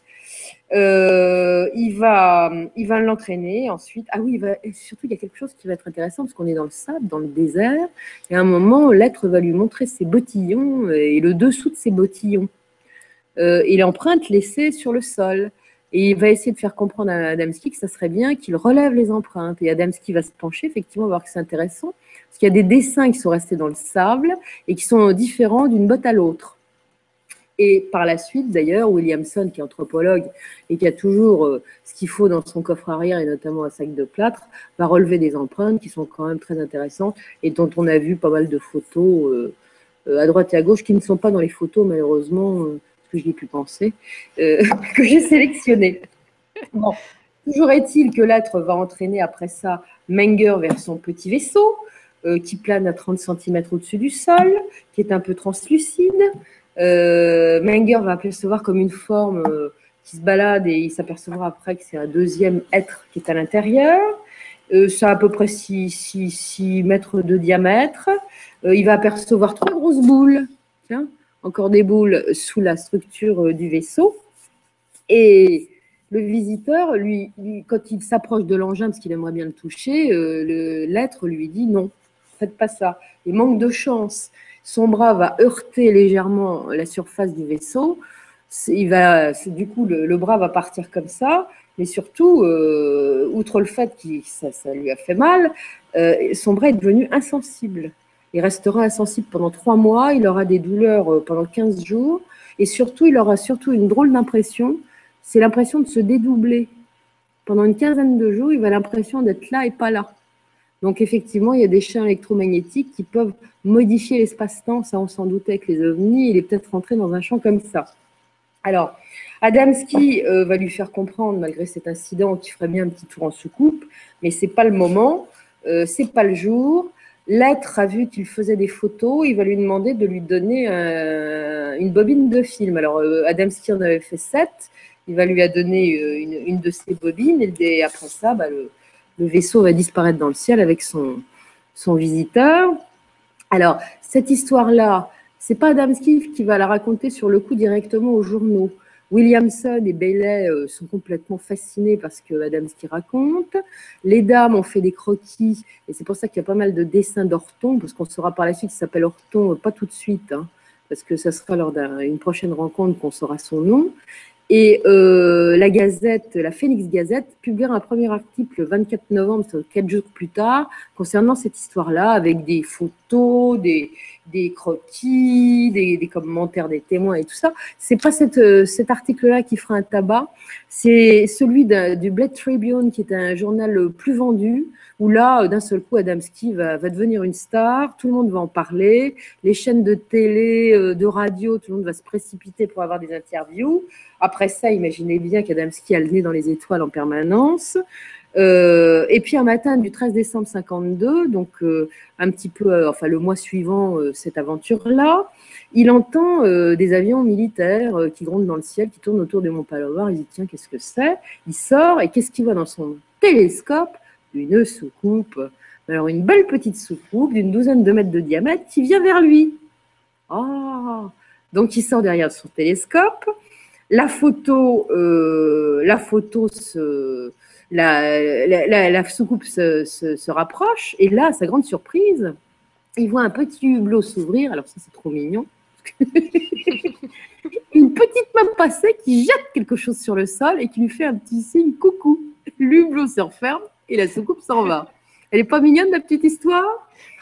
Pour ramasser ce il trouve sa bobine de film. Il va faire développer tout ça ainsi que ses autres films. Alors là, les photos qu'il a développées, les fait développer sont vachement plus intéressantes que celles de Menger, parce que la plupart des photos de Nemsky ne sont pas floues.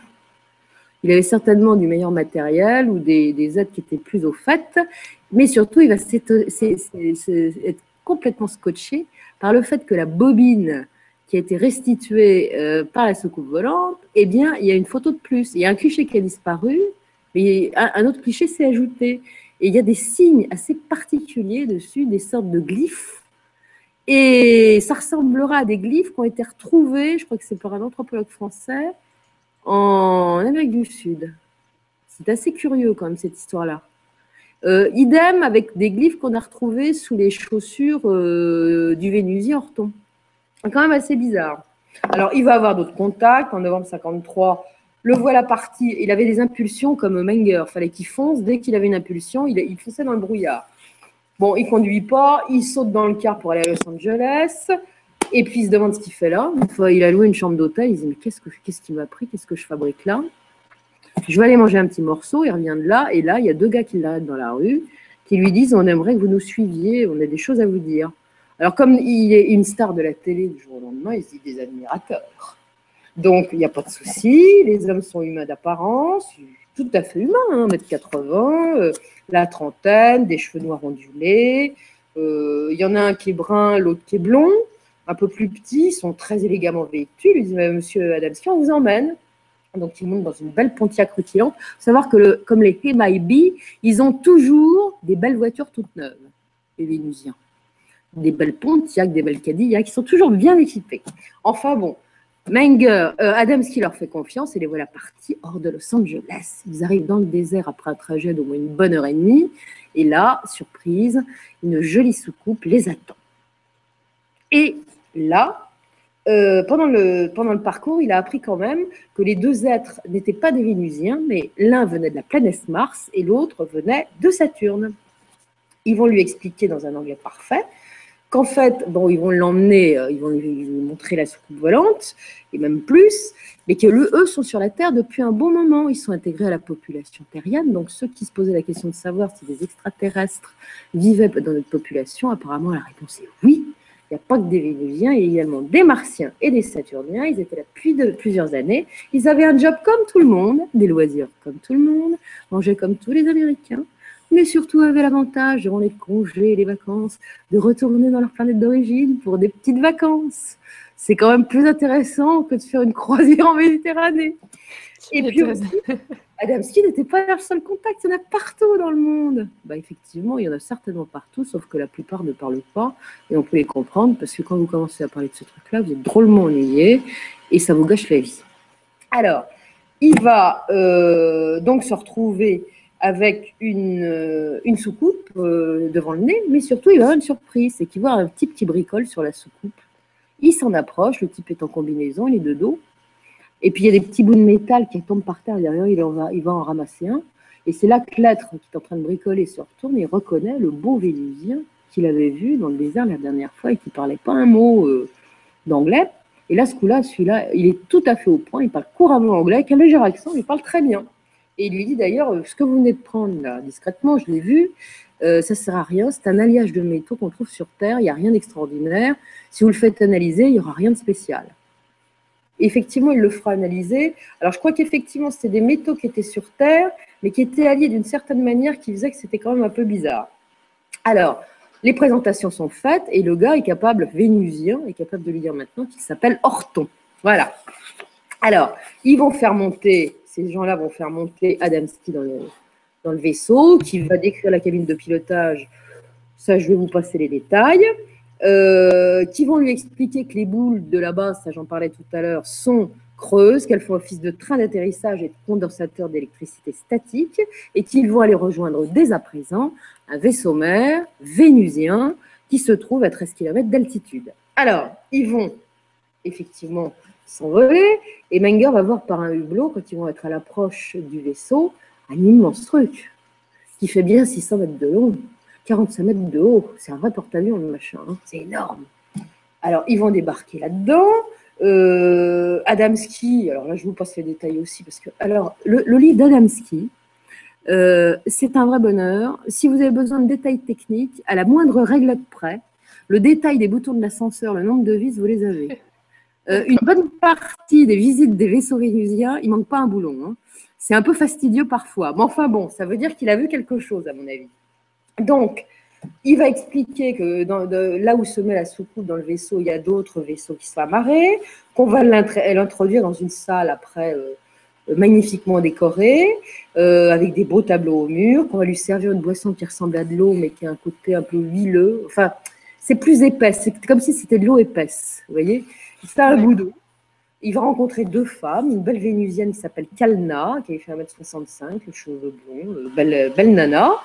Une martienne qui s'appelle Ilmut, alors elle, elle est brune. Euh, elle a une longue chevelure, la poêlée, euh, elles sont très joliment vêtues. Alors en général, les, les êtres de l'espace, les femmes portent de jolies robes un peu vaporeuses, pas collantes, hein, un peu, vous voyez, avec des, des, couleurs pastel, elles sont très jolies. Alors elles, elles ont elles ont une robe qui est ceinturée avec des pierres précieuses, pas de bijoux, c'est uniquement ça, c'est très joli. Alors, la pièce canapé, fauteuil, table, chaise, enfin le truc euh, classique, si je puis dire. Euh, et, puis, euh, et puis, on lui explique, Kalna, la vénusienne, va lui dire bah, écoutez, sur Vénus, on a une vie idyllique, on vit dans la campagne, dans des petites communautés, il y a des villes, des cités, on est tranquille, on est bien. Euh, il y a des beaux euh, paysages, euh, on est tous sur un pied d'égalité, il n'y a pas de supérieur ou d'inférieur, il y a des, hiérarchies spirituelles que l'on respecte, des, gens qui sont, qui sont évolués, mais on est tous sur un pied d'égalité. Tous nos vaisseaux mères, que ce soit martiens, saturniens, vénusiens, survolent ce ciel, le système solaire et au-delà d'ailleurs. Euh, enfin bon, bref, nous sommes un petit peu partout. Il y a des cabines, euh, il, y a, des, comment dirais-je, euh, des, gens qui peuvent partir comme pour des croisières, mais en même temps, on travaille tout le temps.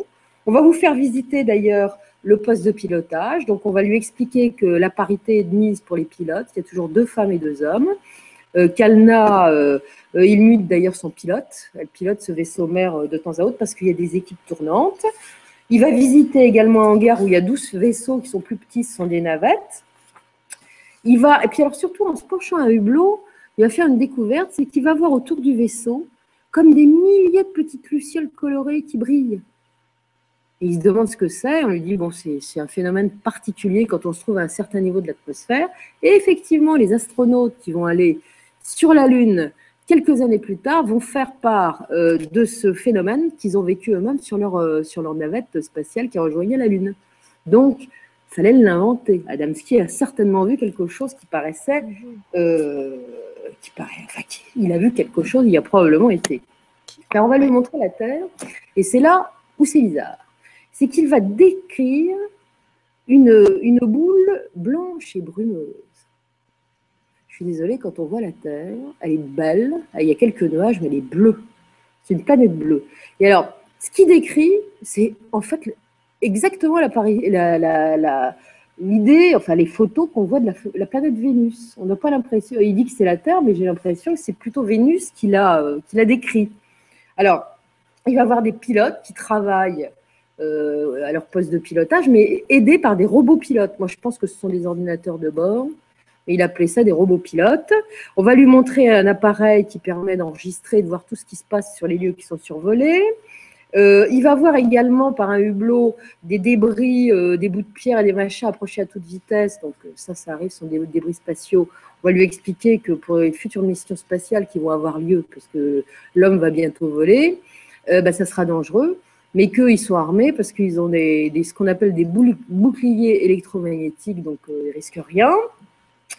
On va leur dire que euh, le, vaisseau fonctionne avec l'énergie universelle, euh, qu'il maîtrise la gravité et que quand euh, les êtres humains seront un peu plus évolués dans leur connaissance des lois de l'univers, ils évolueront et connaîtront un peu mieux les lois de la gravité et les modes de propulsion. Que pour l'instant, ils font des essais, mais qui n'arrivent pas encore à maîtriser le sujet, ce qui est probablement pas faux. Il va lui dire également qu'ils vont lui présenter un maître.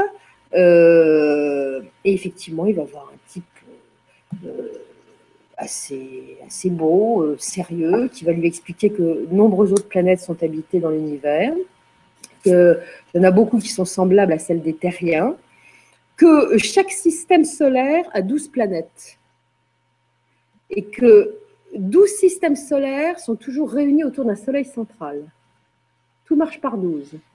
Et que ces, soleils centraux qui sont entourés de 12 systèmes solaires qui eux-mêmes comprennent 12 planètes constituent des univers-îles. Et que ce sont ce que euh, les, les religieux dans nos textes sacrés appellent les demeures du Père. Ça, c'est quand même intéressant. Il va expliquer aussi qu'il y a des univers qui sont plus ou moins évolués, et qu'il y a certaines euh, civilisations qui sont extrêmement évoluées euh, d'un point de vue technologique, mais qui sont nulles d'un point de vue social. C'est-à-dire pas de, pas de spiritualité et pas de... Enfin, au niveau social, c'est lamentable. Que la Terre est la planète la moins évoluée du système solaire, euh, que le problème, c'est qu'ils aideraient bien les terriens à aller un petit peu plus loin, sauf que quand on leur donne la connaissance, c'est pour faire des bombinettes et autres armes dramatique, que certains groupes de terriens, d'ailleurs, euh, on est dans les années 50, euh, ont déjà décidé euh, qu'ils avaient un droit de propriété sur la Lune, qu'ils en useraient comme des bases militaires. Ah, tiens, Marc Gray a probablement raison concernant les bases militaires qui se trouvaient sur la Lune. Et il va dire également que si ces êtres-là arrivaient à leur fin, ces terriens-là arrivaient à leur fin, ça serait quand même limité c'est que eux ils sont déjà là-bas et qu'ils auraient les moyens de dire niet. Et on n'installe pas tout et n'importe quoi sur la Lune. Ça pourrait peut-être expliquer aussi que du jour au lendemain, alors qu'il y avait de grandes avancées sur les programmes spatiaux et les visites lunaires, ça soit arrêté du jour au lendemain et on, ne sait pas pourquoi.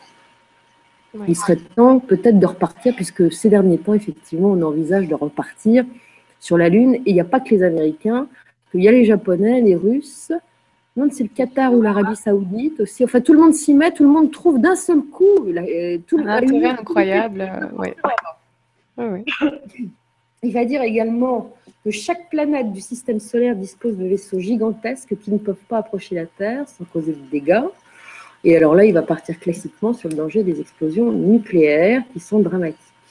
Alors, je ne sais pas si vous avez vu sur la, radio, la télévision Arte, euh, récemment une émission dans le cadre des émissions Théma, qui sont généralement intéressantes. Il y avait une émission sur les, sur les joies du nucléaire dans les années 50. Alors, on nous a montré des trucs quand même absolument ahurissants. On est en plein, il y a mon chat qui hurle à la mort. Je ne sais pas ce qu'il a. Et donc, euh, dans les années 50, c'était absolument affreux. Et alors, ce documentaire nous montre des trucs aberrants, du genre application civile avec le, nucléaire. Comment faire pousser des cacahuètes, des cacahuètes géantes? Et on nous fait des films pour les consommateurs avec des cacahuètes comme ça, poussées à la radioactivité. Et tout le monde est content. On nous montre également les activités civiles du nucléaire, c'est très bien. Comment on peut euh, agrandir le canal de Panama à coups de bombe nucléaire? C'est pas une blague, le projet a existé. Avant, ils avaient réfléchi quand même à l'idée de tester en Alaska, euh, de faire un petit port à coups de bombe nucléaire. Sauf que les Inuits qui étaient dans le coin, euh, ils ont dit non, quand même pas exagérer. Et pour une fois, les Amérindiens, qui étaient un peu plus friqués, sont venus aider leurs frères Inuits à trouver de l'argent et des avocats pour lutter contre ce projet. Sinon, on aurait fait des ports à coups de bombes nucléaires. Il n'y avait que des trucs comme ça. Il y avait des films qui étaient présentés aux enfants qui étaient liés enfin, à la protection civile, où on nous expliquait qu'il suffisait de se mettre à couvert pour éviter les radiations. Enfin, que des âneries comme ça. Ce qui veut dire que les terriens euh, voyaient le nucléaire dans tous les sens, mais ne voyaient absolument pas les dramatiques euh, choses et, conséquences que pouvait avoir le nucléaire. Donc, c'est pas du tout surprenant, à mon avis, que ces êtres-là soient venus à ce moment-là, sachant qu'ils savent ce que ça donne, pour éviter peut-être euh, ils ont montré d'ailleurs à Adamski des images sur un écran de, terres arides, ce qu'on a souvent vu d'ailleurs avec les grilles, d'autres contactés, des terres dévastées, stériles, d'hiver nucléaire, enfin des trucs affreux, en disant, ben voilà, si vous continuez comme ça, vous en arriverez là. Nous, on sait, parce qu'on l'a déjà fait sur nos planètes. On sait. Alors on vient vous dire, arrêtez les dégâts, parce que non seulement vous allez vous faire du mal, mais vous allez aussi vous faire du mal. Et alors, ils vont dire aussi, le maître va dire que les guerres, en fait, ne servent à rien. Parce qu'à chaque fois, ça, ça, ça entraîne d'autres guerres et qu'il y a toujours à une guerre sur la Terre une réponse par une autre guerre. Et quand les, terriens ont compris qu'il faut arrêter de faire la guerre parce que ça ne sert à rien, eh ben, euh, il y aura une évolution notable. Euh, d'ailleurs, que la seule chose auquel doivent penser les terriens une bonne fois pour toutes, c'est un jour d'admettre que la tolérance et l'amour, si un jour ça s'installe sur la Terre, ça fera totalement changer les sociétés et tout le monde n'en vivra que mieux. Ok, oui. Et ils vont parler du libre arbitre. Euh, Fircon, le martien qui était là, va ajouter que les peuples de l'espace sont persuadés qu'un jour les terriens euh, arriveront à évoluer, s'achemineront euh, dans d'autres directions, que la masse des humains est une force. C'est pas parce qu'il y a des gouvernants puissants qu'on peut rester sous leur coupe, et que si toute la masse des terriens se réveillait et disait à ses gouvernants Allez vous faire voir, nous sommes plus nombreux que vous, eh bien, la, chose changerait. Et fondamentalement, c'est vrai, parce que le pouvoir politique, euh, financier, économique, ce que vous voulez, est quand même dans la main d'une poignée de gens, quelques milliers au regard des milliards d'individus qui en bavent sur cette planète et à qui on raconte des bobards qu'on appauvrit tous les jours, si on y réfléchit bien, on est quand même les plus forts. Alors, je ne voudrais pas faire de la propagande, mais il serait peut-être temps d'ouvrir les yeux et de se réveiller. Voilà. Alors, Kalina, la vénusienne, va dire que euh, les pilotes euh, euh, américains ont vu leur vaisseau à plusieurs reprises, qu'on les a, les, militaires, les gradés, les ont, obligés, les ont obligés à se taire, que c'est normal.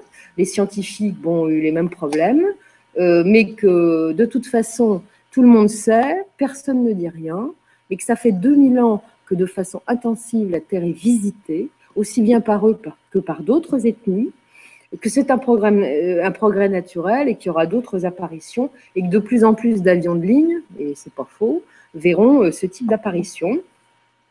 Euh, Fiercon, euh, le martien, va encore dire que la Terre a perdu ses connaissances et ses capacités, que autrefois les très très anciens terriens étaient tous télépathes, qu'ils avaient des, contacts euh, entre eux, que la télépathie n'est pas le contact psychique ou spirit, que c'est différent, euh, qu'elle est un état de conscience unifié entre deux points, un émetteur et un récepteur.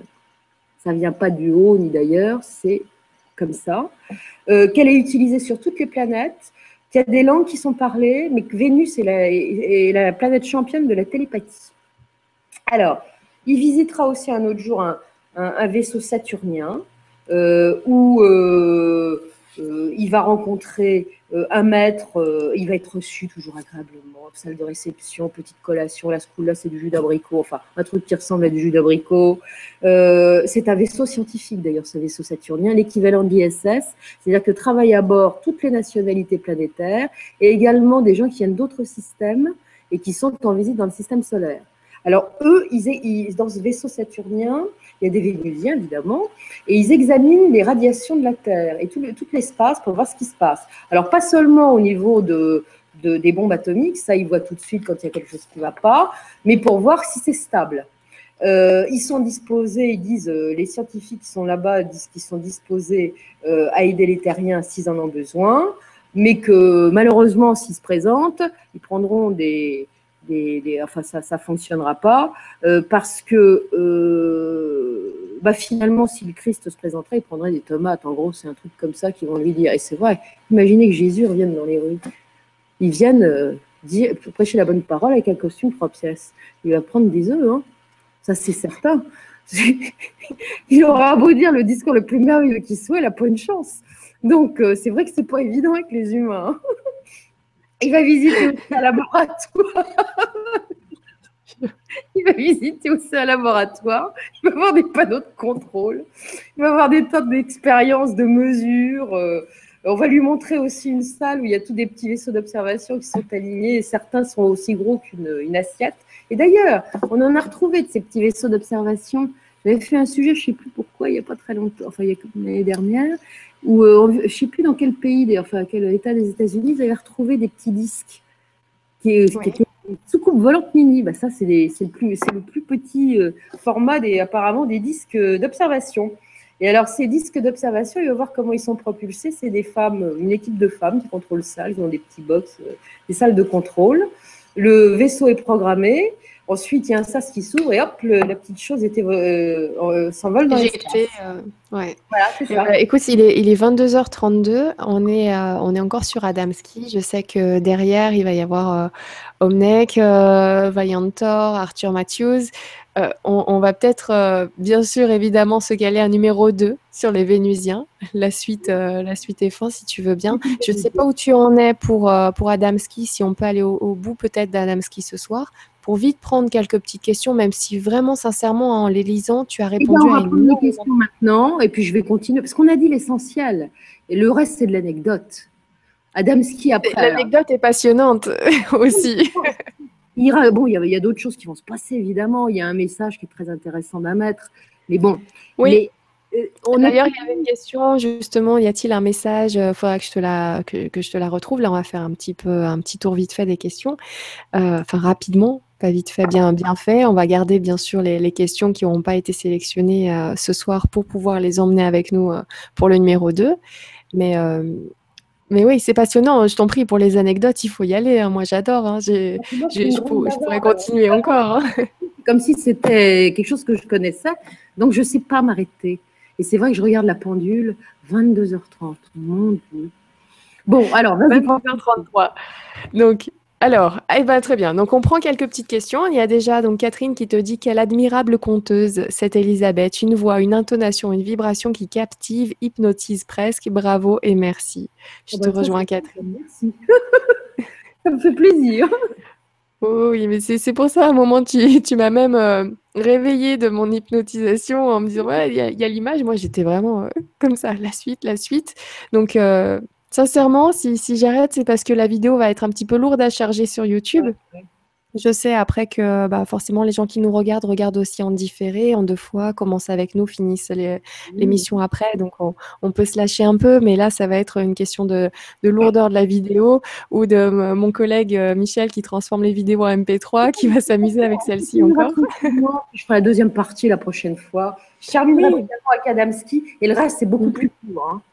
Euh, oui, bah, c'est pas grave. La... Mon sujet, là, hein, quand même. Pardon? Suis arrivée aux trois quarts de mon sujet, là.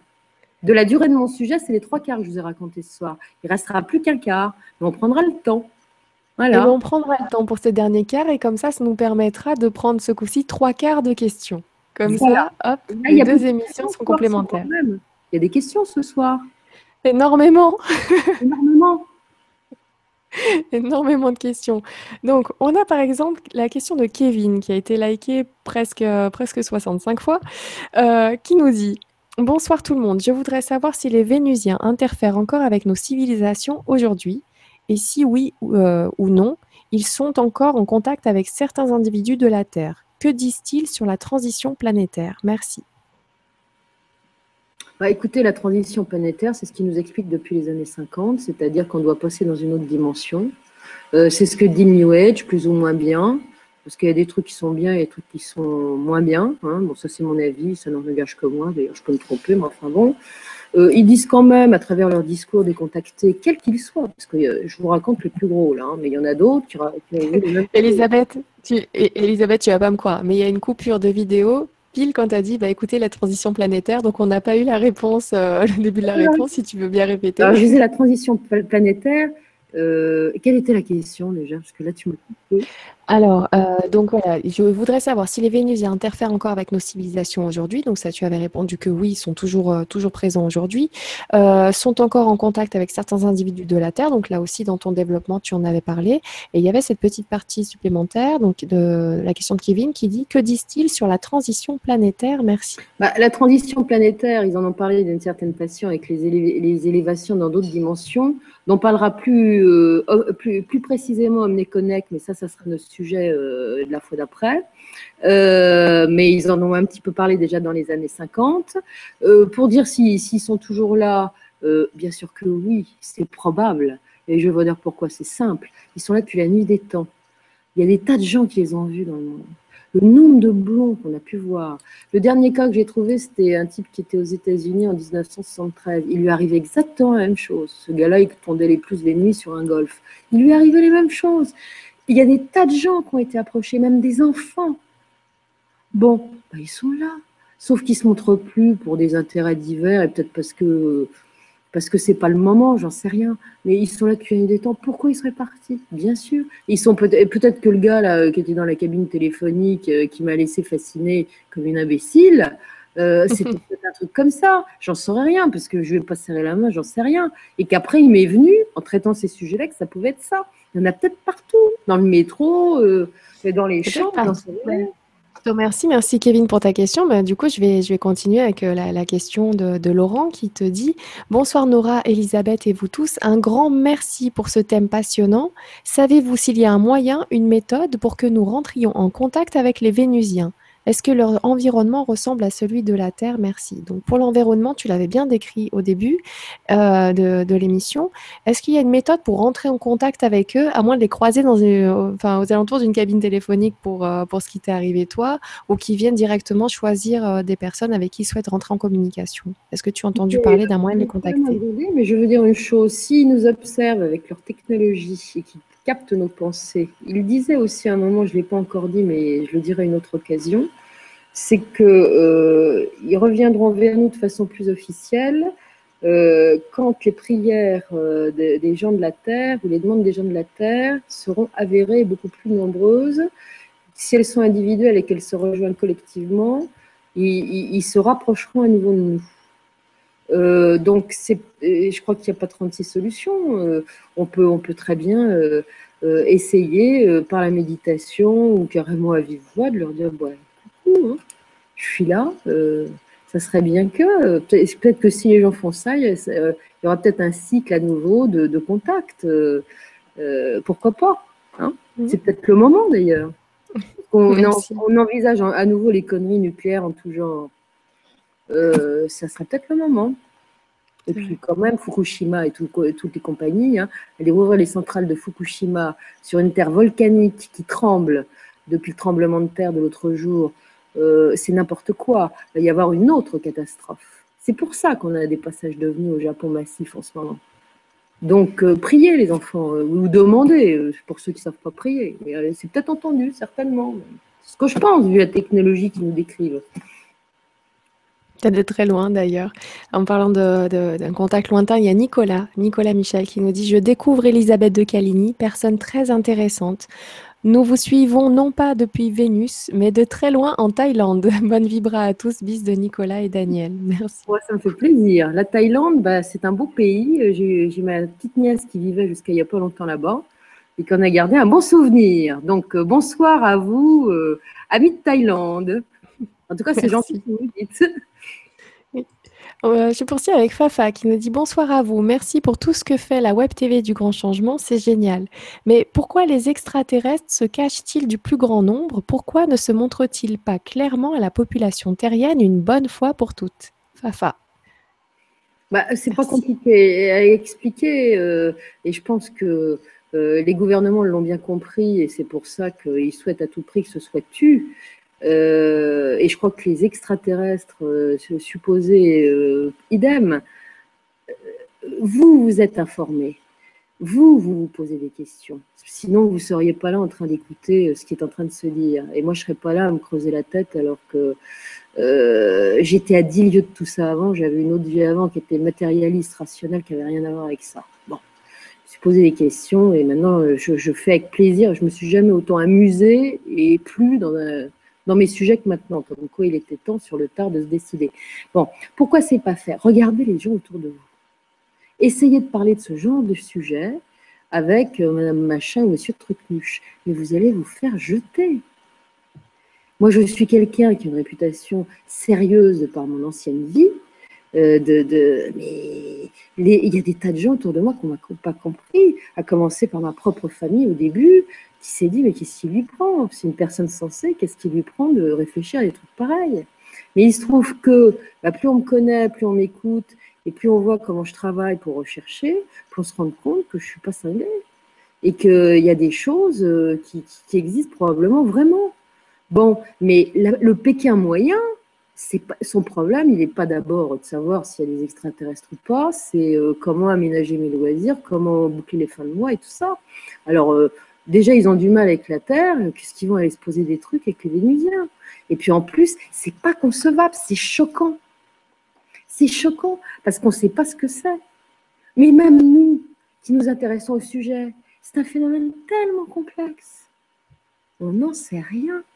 Tout ce, qu'on, ce que je vous raconte là, c'est bien joli, mais quelque part, qu'est-ce qui nous prouve formellement que ça existe? De cette façon-là, que les messages qui sont donnés sont les bons, ce n'est pas une forme de manipulation. Bien sûr qu'il y a les ovnis existent, bien sûr qu'il y a eu des contacts, bien sûr qu'il y a des contactés de bonne foi majoritairement, et qu'il n'y a pas que des fous ni des malhonnêtes. Mais qu'est-ce que c'est au juste et où ça nous mène? On n'en sait rien. Donc il faut y aller tranquillement, et tant que moi je n'en aurais pas vu un, et encore je me poserai des questions, même si j'en ai vu un, me poserai les mêmes questions que les autres. Mais en même temps, je suis ouverte. Ce qu'il faut faire, c'est peut-être... Euh, il y a de plus en plus d'émissions à la télévision et à la radio qui commencent à traiter des sujets et de façon correcte et pas en rigolant euh, des pauvres gens qui vont raconter leurs histoires, comme on faisait dans les années 80. Donc on a peut-être un espoir que euh, petit à petit, bah, la science euh, s'éveille un peu, elle commence à parler d'ailleurs dans certains livres, et que les gouvernants, bah, au lieu de rigoler, fassent quelques avancées. Mais de vous à moi, la divulgation, jamais.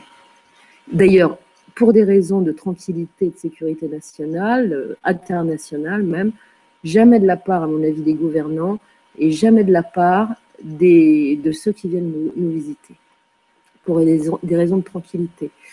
Si un jour ça se fait de la part de nos gouvernants, c'est qu'on sera vraiment dans la... Voilà. Moïse.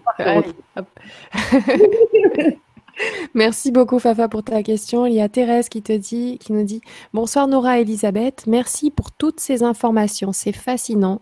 Je découvre, c'est passionnant. Thérèse, merci beaucoup. Eh bien, écoutez, à toi, Elisabeth. C'est gentil. Krao Yaro qui te dit c'est enfin, excellent, voilà, un mot pour résumer. merci beaucoup. ensuite, je vais prendre le commentaire de Stéphie. Stéphie qui nous dit Bonsoir, heureuse d'être parmi vous ce soir. Une personne qui possède un don de médiumnité certain m'a dit un jour que je venais de Vénus sans me donner plus ample explication. Qu'en pensez-vous? Merci pour cette soirée, Stéphie. Bon, écoutez, j'en pense rien. Euh, il y a des gens qui ont des capacités euh, pour voir euh, ce que sont les autres et qui peuvent dire effectivement certaines choses qui sont justes ou pas justes. Mais j'ai pas d'avis, mais je suis pas complètement contre. Hein, pourquoi pas Il y a de très bons médiums et qui ont la capacité de voir certaines choses. Voilà. Eh ben, c'est une question qui a été déjà beaucoup, beaucoup likée en ce qui concerne Stéphie et qui est complétée par celle. Je vais vous dire, hein, vous pouvez ressentir très bien euh, quand, il y a quelque chose de vous qui vous paraît différent. Vous voyez, quand depuis, par exemple, depuis l'enfance, vous vous dites, mais qu'est-ce que c'est que ces humains, ces fous furieux, qui tournent différemment de moi euh, Qu'est-ce que c'est que cette agressivité? Je me sens pas bien. C'est pas mes marques. Si bah, vous avez l'impression de faire de l'ethnologie sur cette planète, c'est que peut-être vous venez d'ailleurs à la base. Et je crois qu'il y en a un max qui sont dans ce, dans ce, terrain-là et ceux qui s'intéressent précisément à ces sujets-là. Voilà. Alors si en plus une médium vous dit ça et que vous ressentez ça, considérez que c'est peut-être pas tout à fait, tout à fait faux et qu'elle est sur la bonne voie, vous voyez. Voilà. Ça change rien au fait que demain, Stéphie, tu vas aller acheter ta baguette à la même boulangerie comme d'habitude et faire ta vie. Mais euh, en effet, pourquoi pas. Hein. Alors, autre question de Gérard, euh, question du début d'émission qui a été énormément likée, qui te dit bon, Bonsoir Nora, bonsoir Elisabeth. Une question toute simple. À votre connaissance, y a-t-il des Vénusiens incarnés parmi nous actuellement? Si oui, y en a-t-il toujours eu sur Terre depuis que cette planète est habitée? Merci pour vos réponses et attention. Apparemment, il y en a toujours eu sur Terre. Euh, apparemment, il y en avait manifestement dans les années 50. Euh, on est 70 ans plus tard, je ne vois pas pourquoi ça va changer. Bien au contraire, parce que vu que la Terre euh, ne s'arrange pas et qu'on est encore à la veille de choses terrifiantes sur cette planète, si, si ça part dans tous les sens, ça sera peut-être même pire que la dernière fois. Bah, je pense qu'il euh, y a toutes les raisons que ces êtres-là, euh, qui sont déjà venus pour certaines raisons qui, sont à l'identique, ne reviennent pas ou ne soient pas toujours là pour, pour essayer d'au moins de nous aider. Mhm. Voilà, d'une manière ou d'une autre. C'est peut-être pour ça d'ailleurs que, comme ils ont une capacité finalement d'imprimer euh, certaines informations dans les conscients, c'est peut-être pour ça qu'il y en aura ce soir qui fait son émission. C'est peut-être pour ça que moi je suis là à vous raconter des choses bizarres en apparence, pour ceux qui ne s'intéressent pas au sujet et qui n'y croient pas. Euh, c'est peut-être pour ça que vous êtes là à regarder et à vous informer, euh, à les savoir. Hein. Voilà. Merci beaucoup, merci. Euh, une question de Anton qui te dit donc bonsoir. Les Vénusiens sont-ils à l'origine d'une de nos religions ou sociétés secrètes? Peut-on trouver leurs traces dans les anciens mythes et légendes des différentes civilisations? Merci. Alors, ce qu'ils diront à propos des religions à un moment, finalement, ce sont euh, ceux qui sont venus coloniser dans des temps anciens euh, la planète Terre, euh, qui étaient, selon certaines sources, soit des émigrés des planètes considérées suite à des conflits extrêmement graves, soit des exilés genre bagnards qu'on avait déposés sur la Terre. Il y a plusieurs versions sur le sujet. Et c'est ceux-là qui, en n'arrivant pas à se mettre d'accord parce qu'il y avait des origines euh, de toute planète du système solaire. Il y avait Saturnien, Martien, Vénusien et qu'est-ce qui manque Jupiter. Euh, ça n'a pas fait bonne entente. Chacun a revendiqué ses hérédités. Ça a créé des nations conflictuelles et ça a fini par créer des religions tout aussi conflictuelles. Où la place du créateur existe dans chaque religion, mais c'est au niveau de la forme que ça diffère et du dogme.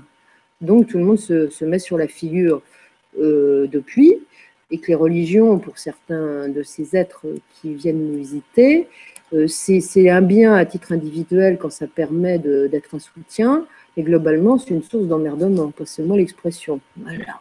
C'est pas faux d'ailleurs, hein. parce qu'au nom de Dieu, la nuit des temps, le nombre de euh, les, Amérindiens d'Amérique, il y a eu quand même 25 millions d'individus qui ont été génocidés, ce dont on ne parle jamais au cours des siècles, c'est principalement par les grands inquisiteurs et les gens de l'Église catholique chrétienne, ce qui est quand même assez ennuyeux. Maintenant, on part sur autre chose. Euh, mais même, il paraît, chez les bouddhistes, il y a des, moines tibétains euh, noirs qui, sont hyper intégristes et qui font des histoires aussi. Alors bon, les religions, c'est bien, mais c'est pas forcément la paix. Voilà. Merci beaucoup. Merci Antoine pour ta question. Alors, euh, on poursuit avec Chandra. Je sais qu'il y a un petit écho de temps en temps. Ne vous inquiétez pas, ça, ça va partir. Voilà, c'est déjà parti. Alors, Chandra qui te dit les Vénusiens qui se sont intégrés parmi les humains vivent-ils célibataires ou font-ils des familles? Dans ce cas, il y aurait des enfants nés de ces couples Enfin, y aurait-il des enfants nés de ces couples? Comment est-ce possible biologiquement entre un corps humain et un Vénusien? Merci. Bah écoutez, un mec euh, dont je vous parlerai la dernière fois, qui est venu s'intégrer physiquement sur la Terre en tant que vénusienne, euh, s'est mariée avec des humains, elle est passée dans un corps physique, elle était éthérique avant, elle est passée dans un corps physique, et euh, elle est mariée et a fait, a fait un enfant, je crois. Donc apparemment, ça pose pas de problème. Mais attention, le vénusien à la base est éthérique et il prend une force physique si, pour certaines missions. Mais apparemment, la forme physique qu'il prend, il s'adopte. Et chaque plan, quand on se, met dans un plan, même si on vient de l'éthérique, on adopte évidemment un, corps qui est adapté à l'endroit, au plan où on va vivre. Donc c'est un corps humain. Même si elle est arrivée, le corps a été modifié. Regardez ce qu'il disait tout à l'heure, euh, c'est qu'ils avaient tiré sur Menger euh, oui, je crois que c'est sur Menger, pour changer la composition de son corps. Il avait pris un coup de rayon à la figure.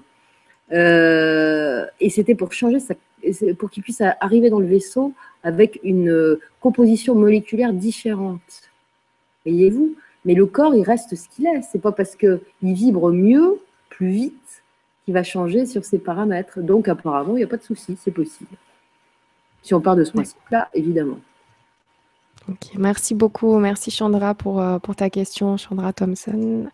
Euh, allez, on va prendre une ou deux questions pour, pour la soirée. J'emporte tout le reste avec, moi pour la prochaine émission parce que comme on aura du temps euh, pour y répondre, on va vraiment revenir sur certaines questions de ce soir. Alors, par exemple, la question de Noël te dit Bonsoir Nora et Elisabeth, quelle a été leur implication sur l'humanité et quelle est leur mission aujourd'hui? Aussi, quelle serait leur différence avec les Pléadiens Pour finir, l'éveil permet-il de se redécouvrir de qui nous sommes Et est-il important de savoir ça En fait, tu as plein de questions, Noël. Euh, comment dire La multiplicité en une seule. Alors, on va commencer déjà par le début. Oui. Leur implication sur l'humanité, est-ce qu'il y en a eu l'humanité, Bon, bah écoutez, l'humanité, elle entend ce qu'elle veut bien entendre. Euh, mhm. Il y a effectivement certainement des apports qui ont été intégrés dans certaines religions, philosophies ou autres, qui font que ça a conditionné euh, sous certains aspects l'humanité, mais elle reste ce qu'elle est. donc, elle fait ce qu'elle veut des messages. il y a de plus en plus de gens via le New Age ou d'autres sources ufologiques euh, qui en apprennent euh, là-dessus, euh, que ça intéresse et de plus en plus. Donc ça influera nécessairement la vision du monde, parce que quand vous commencez à vous intéresser à ça, vous regardez le monde différemment. Moi, je n'étais pas très écolo il y a encore quelques années. Maintenant, dès qu'il y a un truc qui ne va pas, j'ai les cheveux ébouriffés. Bon, ce qui veut bien dire que malgré soi, on est imprégné de cette sagesse et de cette philosophie. Et on devient beaucoup plus attentif aux problèmes écologiques environnementaux et politique et géopolitique. Moi, j'ai jamais autant lu de géopolitique. Je fais ma revue de presse de deux heures tous les matins. Hein. Et c'est pas. C'est de la géopolitique et de l'environnemental que je lis. Hein. Je lis tout. Bon, j'aurais jamais fait ça avant. Bon, j'avais pas le temps, c'est vrai, mais j'aurais pu le faire. J'ai vraiment un intérêt à ça. Donc, ça transforme mes consciences de, de s'intéresser à ce genre de trucs. Pour ce qui concerne les Pléiadiens, moi, je suis pas trop au courant. Euh, parce que c'est plutôt New Age et c'est plutôt par votre channel que ça arrive. Donc, euh, moi, je suis pas dans le channeling, je suis dans le taux les boulons euh, concret et contacté concret. Donc, j'ai pas d'idée sur le sujet, je peux pas dire. Mais comme nos êtres vénusiens et martiens disent qu'il y a d'autres gens qui viennent d'autres systèmes et d'autres constellations sur cette terre et qui ont eu des apports et qui sont venus, et qu'il y, a, plusieurs civilisations extraterrestres qui sont venues sur la planète et la visiter et même s'installer depuis la nuit des temps, je ne suis pas contre. Pourquoi pas? C'est probable, peut-être. Hein. Parce que les Pléiadiens, attention, ils sont également dans l'histoire antique et mythologique de nombre de civilisations, autant que la planète Vénus. Donc il y a probablement eu des contacts dans l'humanité à un moment donné avec ces êtres-là. Mhm. Alors, pour finir, l'éveil permet-il de se redécouvrir, euh, de redécouvrir qui nous sommes? Est-ce que le fait de s'éveiller un petit peu plus euh, nous permet de prendre conscience de tout cela? Le problème de l'éveil, c'est de se trouver soi. Donc, continuons à nous éveiller. Parce que je vais vous dire, la connaissance, elle n'est pas à l'extérieur, elle est à l'intérieur de soi. Ne l'oubliez jamais. Ne cherchez pas à l'extérieur ce que vous avez en vous-même. Et c'est ce que viennent nous dire la plupart des êtres qui viennent d'ailleurs, et également des gens qui sont bien inspirés euh, d'un point de vue spirituel. D'accord. Et est-ce que c'est important de savoir tout ça? Pardon? Noël te dit, est-ce qu'il est un... et donc est-il important de savoir tout ça, de savoir ça bah, C'est important euh, selon la façon dont on le vit. Ça peut très bien être euh, sans aucune importance pour Madame Michu.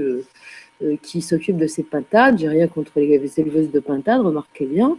Euh, ça dépend de l'importance que vous donnez. Vous savez, tous les sujets ont, une, l'importance qu'on leur donne. Mais bon, moi personnellement, je trouve que ça change la vie, hein, et pas en mal.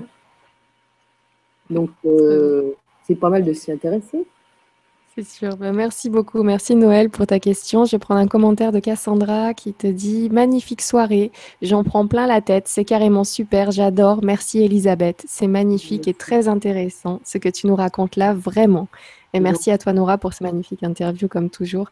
Je n'ai pas trop interviewé aujourd'hui. Hein. Moi, j'étais euh, j'étais à l'écoute, euh, mais c'était passionnant. Je rejoins encore une fois Cassandra. Merci. C'est un travail incroyable de réunir toutes ces informations-là et de nous permettre d'avoir un condensé de tout ce qu'on pourrait trouver et en plus raconter avec une façon, mais c'est du bonheur. C'est vraiment du bonheur. J'ai une chance incroyable de, de pouvoir. Euh, t'accueillir sur, sur ma chaîne et on a tous une chance incroyable de pouvoir t'écouter comme ça ah, voilà, il y a, Annette qui te dit c'est trop génial, merci. Euh, Sylvie, donc, il dit encore une excellente vibra. C'est passionnant. Je suis encore une fois scotchée à mon écran. Merci à Elisabeth pour votre partage et à toi, Nora, pour ta chaîne qui est définitivement ma préférée. Gratitude à vous. Merci beaucoup, Sylvie. Euh, on, va, on va finir là-dessus. Écoute, ce que je vais faire, c'est que je vais faire un copier-coller de toutes les questions de ce soir. Je vais faire un premier tri parce que je vois qu'il y, a beaucoup de répétitions et je t'enverrai euh, les, questions qui n'ont pas été posées euh, et qui, méritent quand même une réponse pour que pour qu'on prépare la prochaine fois sur les Vénusiens. Et je suis très contente donc de vous dire qu'Elisabeth reviendra pour une autre date. ce sera un autre sujet. Ça sera donc le 22 octobre, le mois prochain. On aura la chance de te retrouver pour attention tout le monde l'Atlantide, selon Edgar Casey. Non mais voilà, maintenant vous avez appris à connaître Elisabeth avec les Vénusiens, vous voyez pourquoi je l'adore. Eh ben, Elisabeth de Caligny sur l'Atlantide, ça va être magique. merci, merci, beaucoup. En sorte que, et je voulais vous remercier à tous parce que bon, euh, c'est pas toujours simple de tomber euh, dans un nouveau créneau, euh, avec un, de nouvelles personnes qui nous écoutent. Je suis très touchée. Je l'ai fait avec grand plaisir et, et, je vous remercie infiniment de vos remerciements. Vous voyez Voilà, j'espère que euh, ça a été un bon moment pour moi autant que pour vous, apparemment. oui. Voilà. Merci, bisous à, tout le monde. Ça m'a donné l'occasion de passer un bon moment et de, et de, de partager. Voilà. Bonne soirée. Bonne nuit. Magnifique.